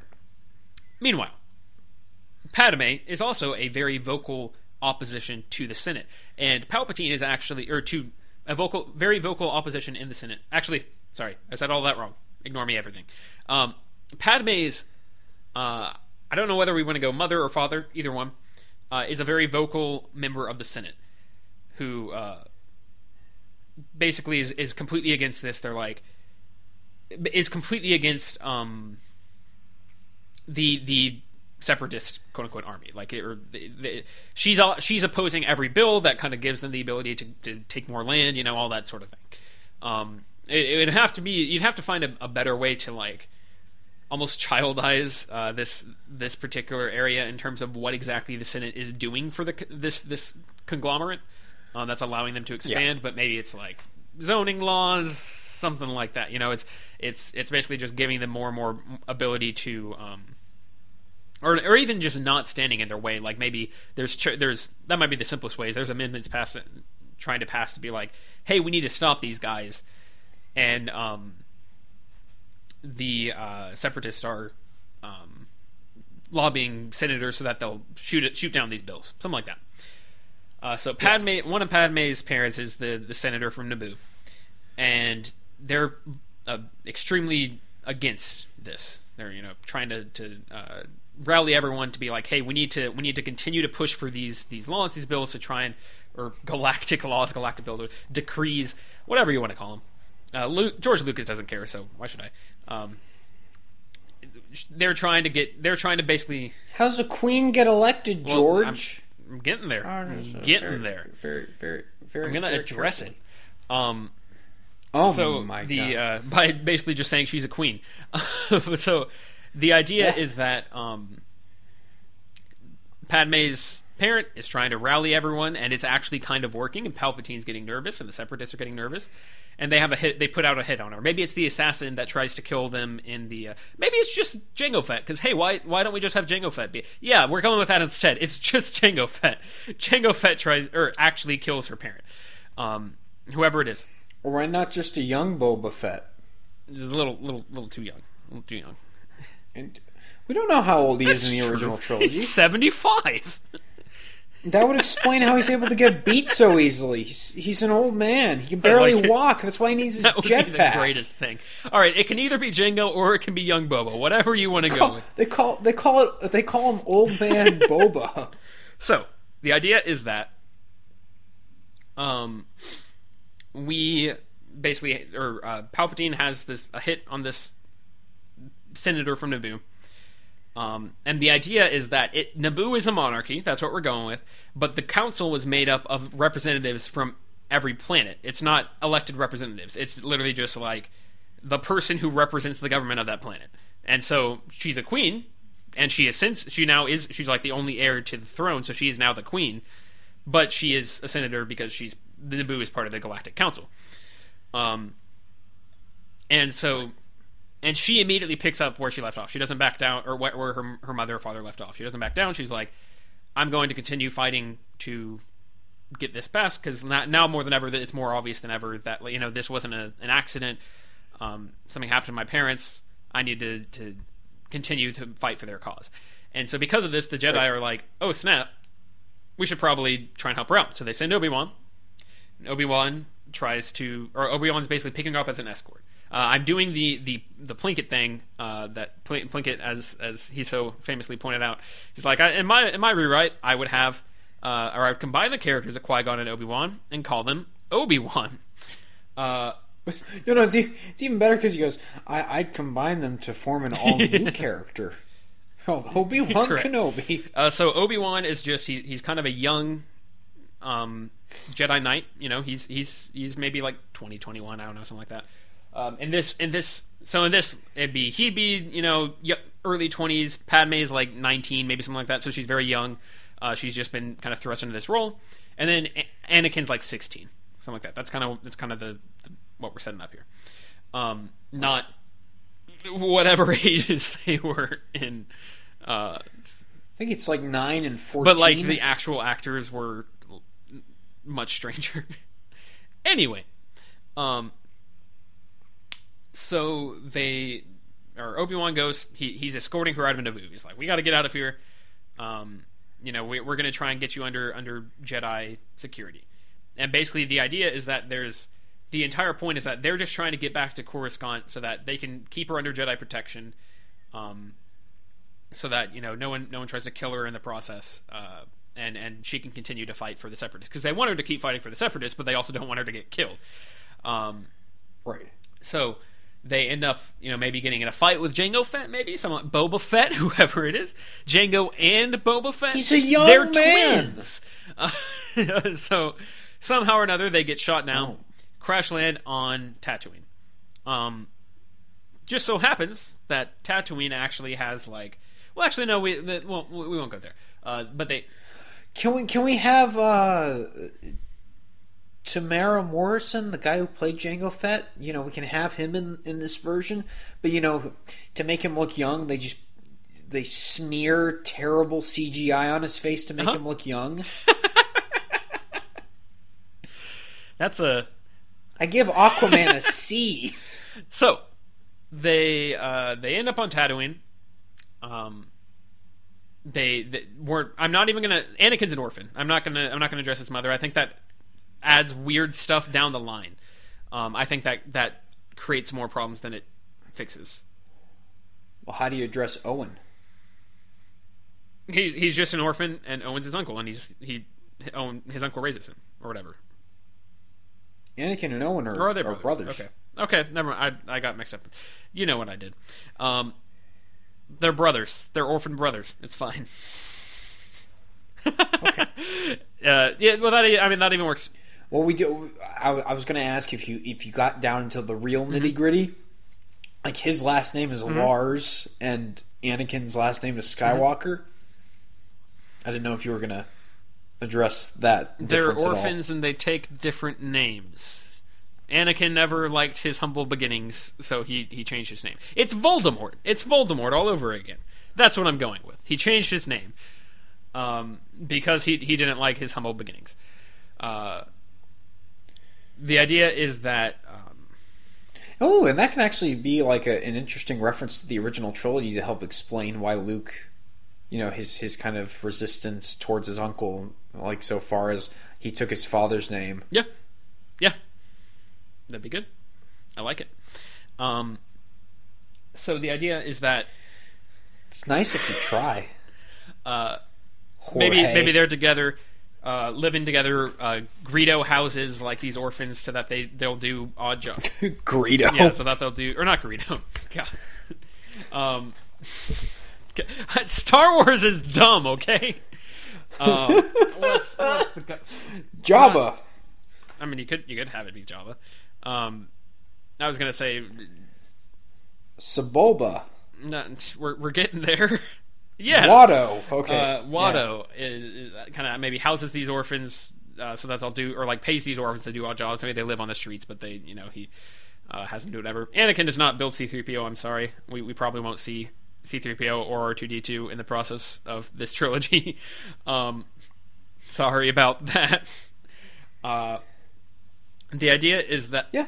Fine by me. uh, Watto is is basically you know it's almost slave driving these guys. Uh, Anakin is this. you do have to address R two in this so? trilogy because he knows Oh Obi Wan. yeah, yeah, yeah, true, true. All right, that's that's fine. R two D 2s there. That's fine. Um, I'm good with that. Uh, anyway, uh, But it needs to be for not that long because Obi Wan says, "I don't remember owning a droid." right. It's not hard to try. Uh, It's nice if you think about yeah. it. So um, for more than five seconds. Anakin is 16. He's a hotshot pilot. Hotshot. Um, he's he's he's basically made a living like. At, at 14, he won his first, or maybe even earlier. At 12, I, you could even make it a reference to however old he is in um, the actual Phantom Menace, uh, where he's like, "I won my first pod pod race at uh, whatever age he was supposed to be then," um, and and now he's you know he he basically makes a living um, doing. You almost, you almost don't even need Watto. Um, you could have Watto be like the shopkeeper who's there that they talk to because they're like, "Hey, we need to buy this part to fix our ship." Um, Yeah. But basically, Anakin, you know, they talk to him. Anakin's leaning outside. He's kind of got this this Aladdin thing going for him. Kind of a street rat. He's an arrogant kid, um, and it's it's supposed. The idea is that in this one, in this movie, he'll be sort of a charming arrogant. Uh, You know, he's kind of you know because he's 'cause he- he's young, um, maybe a bit of a jerk, but uh, you know he he he he's passionate. I don't know. We'll, we'll go with that.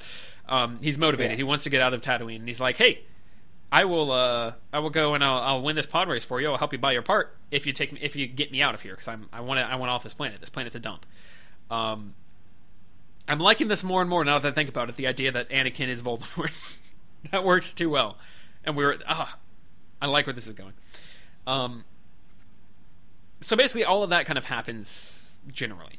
Um, maybe, and then I would probably have the showdown with Darth Maul happen on Tatooine. I should address Darth, Darth Maul. Um, in this, in this Who? prequel, I would like to combine Darth Maul, Count Dooku, and General Grievous into an all-new character called Darth Maul. um, the idea here would be that they they fight Darth Maul for the first time.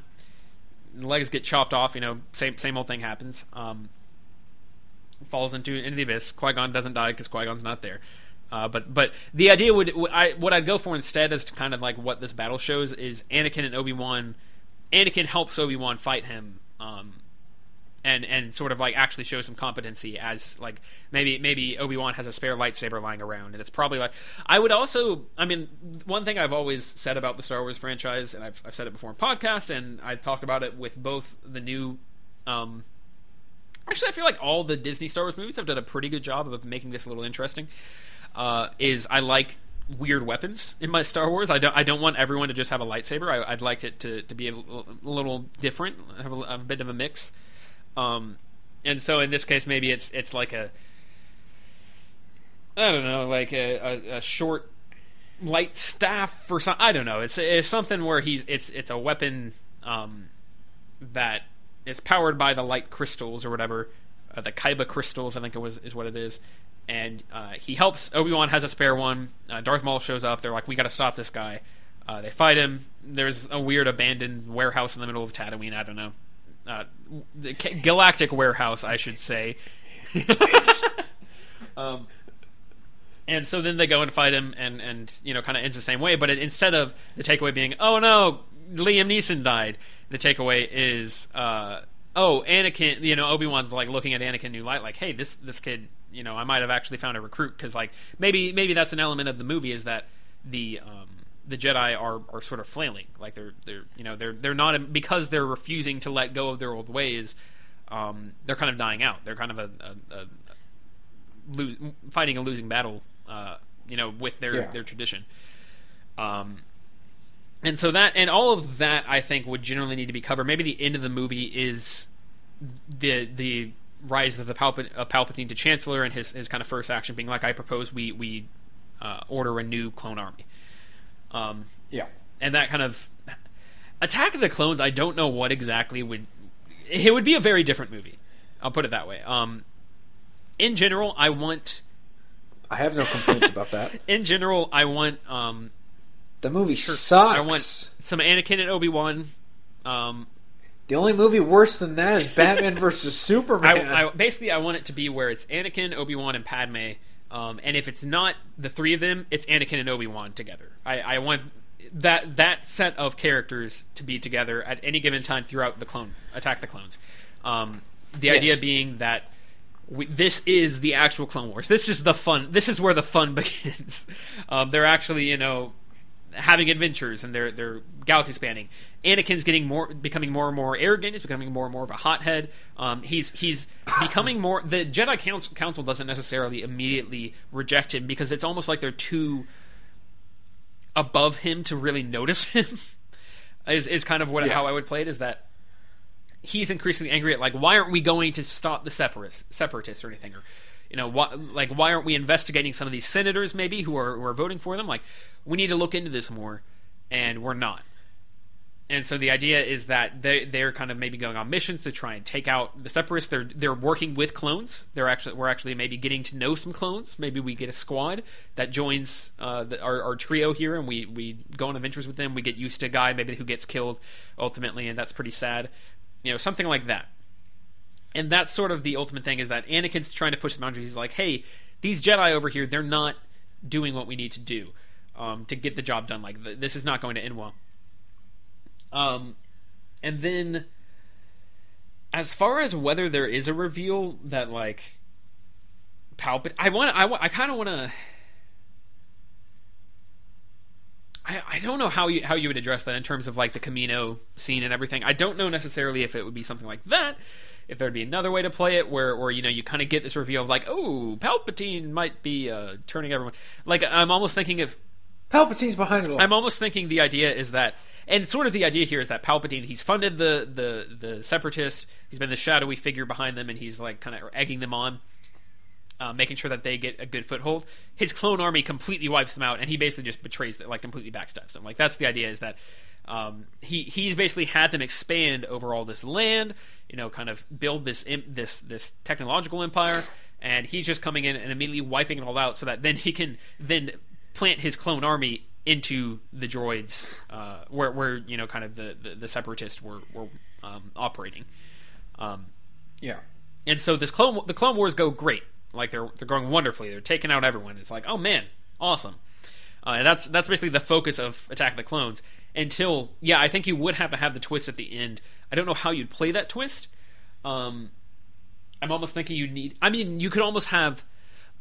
I would almost do. So first of all, we've previously addressed that Mace Windu needs to be more Sam Jackson and less boring Jedi guy. Uh, I would have him be kind of like Yes. one of the last fun Jedi masters, uh, in the sense that he is, you know, kind of insane and crazy, and Anakin really like falls in love with him.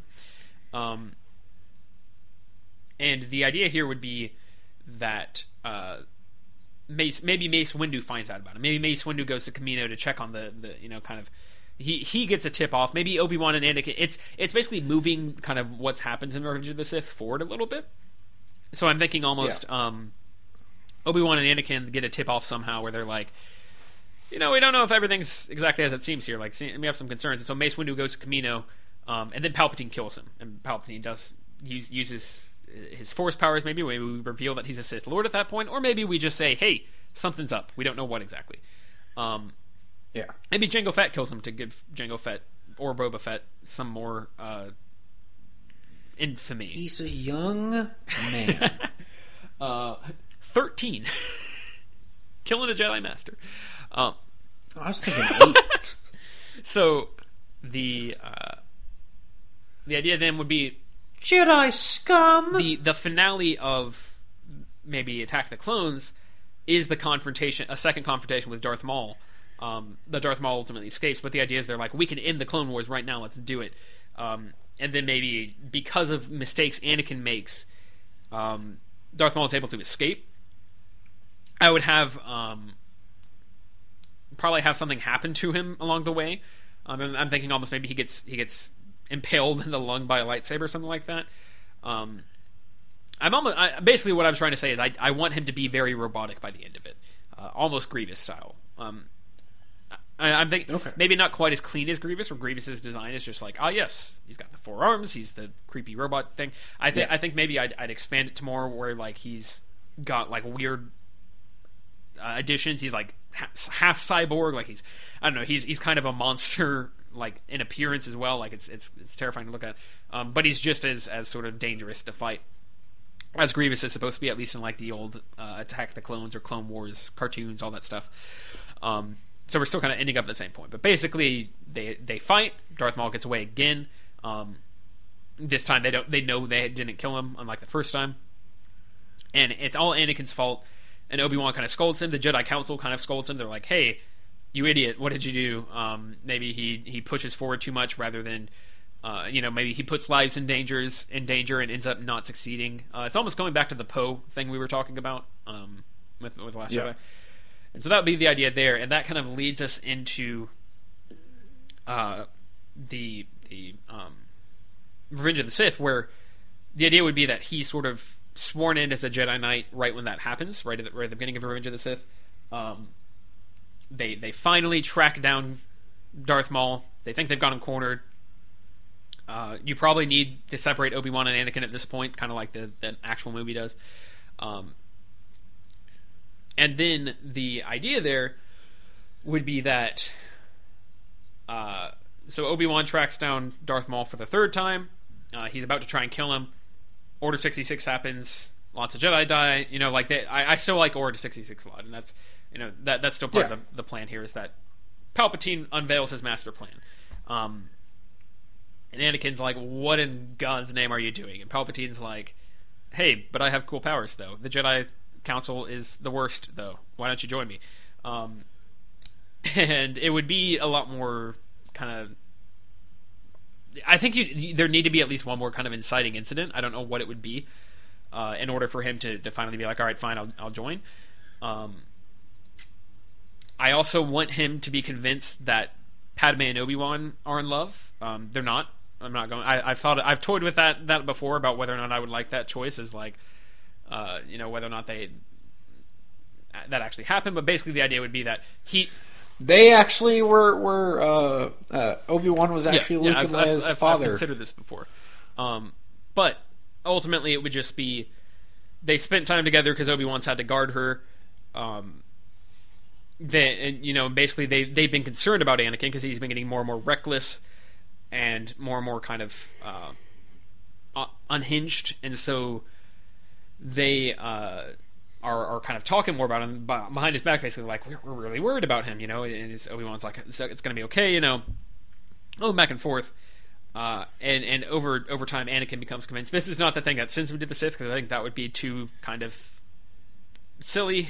Um, it could be, I guess. I, you could do it in a way that works, but I feel like there needs to be one more moment where it's like the Jedi Council refuse to let him do something, um, right. And uh, that ultimately turns him against against the Jedi Council. Palpatine's like, you know, I th- this. Uh, look at how cleanly I executed this. Look at how much power I have. Um, I, I'm trying to I'm trying to save the ga- the galaxy, that sort of thing. Uh, ultimately, ends up with with him turning against Obi Wan because Obi Wan, or he believes Obi Wan has betrayed him and and you know is now in love with Padme and all that stuff.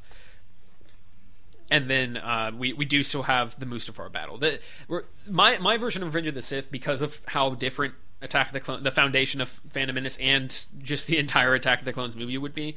Um, it would Yeah. be a lot more, uh, or a, a very similar movie, but in terms of at least the plot points. But the the actual progression of the character would not be whiny Anakin accelerates to evil guy real, real, real quick. Um, no killing younglings, of course. It, it would just be the ultimate culmination of him getting increasingly um, frustrated with the Jedi Council and the old the old ways, and he's like, there needs to be something new. Um, Right. yeah. Okay. So that's that's my that's my proposition. Okay. Um I haven't really extensively thought about how I would handle the prequels. but probably the main thing that I would do is actually have Anakin get disfigured and, and kind of start to turn um kind of in the middle of Attack of the Clones or towards the end of Attack of the Clones. At the end of Attack of the Clones, he would be Darth Vader basically. Not like in full costume. Okay. But he would be like character wise, he would be he would Well, that be would be- that would transformed be- and, and Okay, on the dark side. gotcha. Um, I was going to say that would be an interesting thing movie- if he got like in, in kind of putting this into what I was saying. Uh, he gets wrecked by Darth Maul at the end, and Darth Maul escapes, and has to like be cybernetically enhanced in order to survive. And like he's got like a metal leg or something like that, and like he's got you know metal like plating and, and organs and stuff like that. Like Yeah. that would be interesting. Yeah, Um, I don't know. I, I feel like we can have a whole movie where he's just evil. Yeah. Um, I don't know. I don't think I. That's just kind of the way I thought about it. I feel it. like Revenge of the Sith is basically a whole movie where he's evil though, because they basically are just like, ah, he's evil. Um, I, I think Except for at the beginning when there's wild yeah, shenanigans. Yeah, I, think I think he needs to. They, I think if you build it over two movies and you kind of leave Clone Wars, Clone Wars, leave Attack the Clones where where he's kind of you're you're unsettled about him. You know, you're like, eh, I don't Yeah. know about this. Uh, I think that's the best the best way to approach it. Would be my argument. Also, you need Bail Organa in there somewhere. Because Obi Wan served him in the Clone Wars.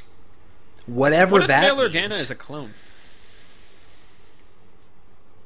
How is he in charge of Alderaan if he's a clone? That'd be pretty cool.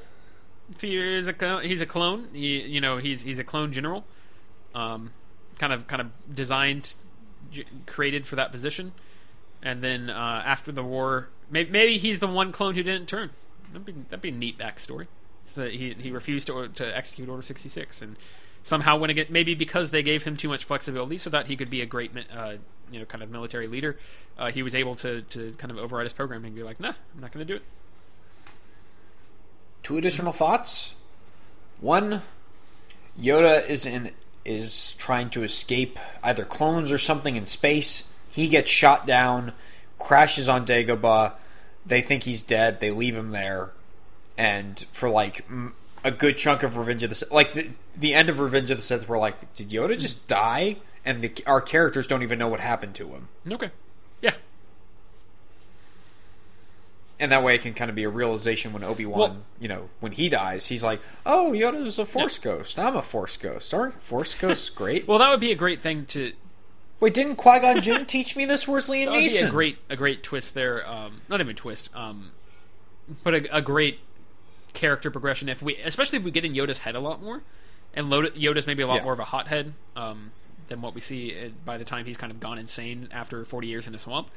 Um, it would be really interesting if we we get to see him, and we we do kind of touch on this in Revenge of the Sith, but if he is literally watching his the the the traditions and the council he's grown and and loved and, and groomed so much uh, fall apart around him, and everything he stood for fall apart around him as he you know tries to flee and ends up uh, getting crashed on this abandoned planet. Like, I think that would be that would be a great uh, kind of point for him, especially knowing where he gets to go in the future.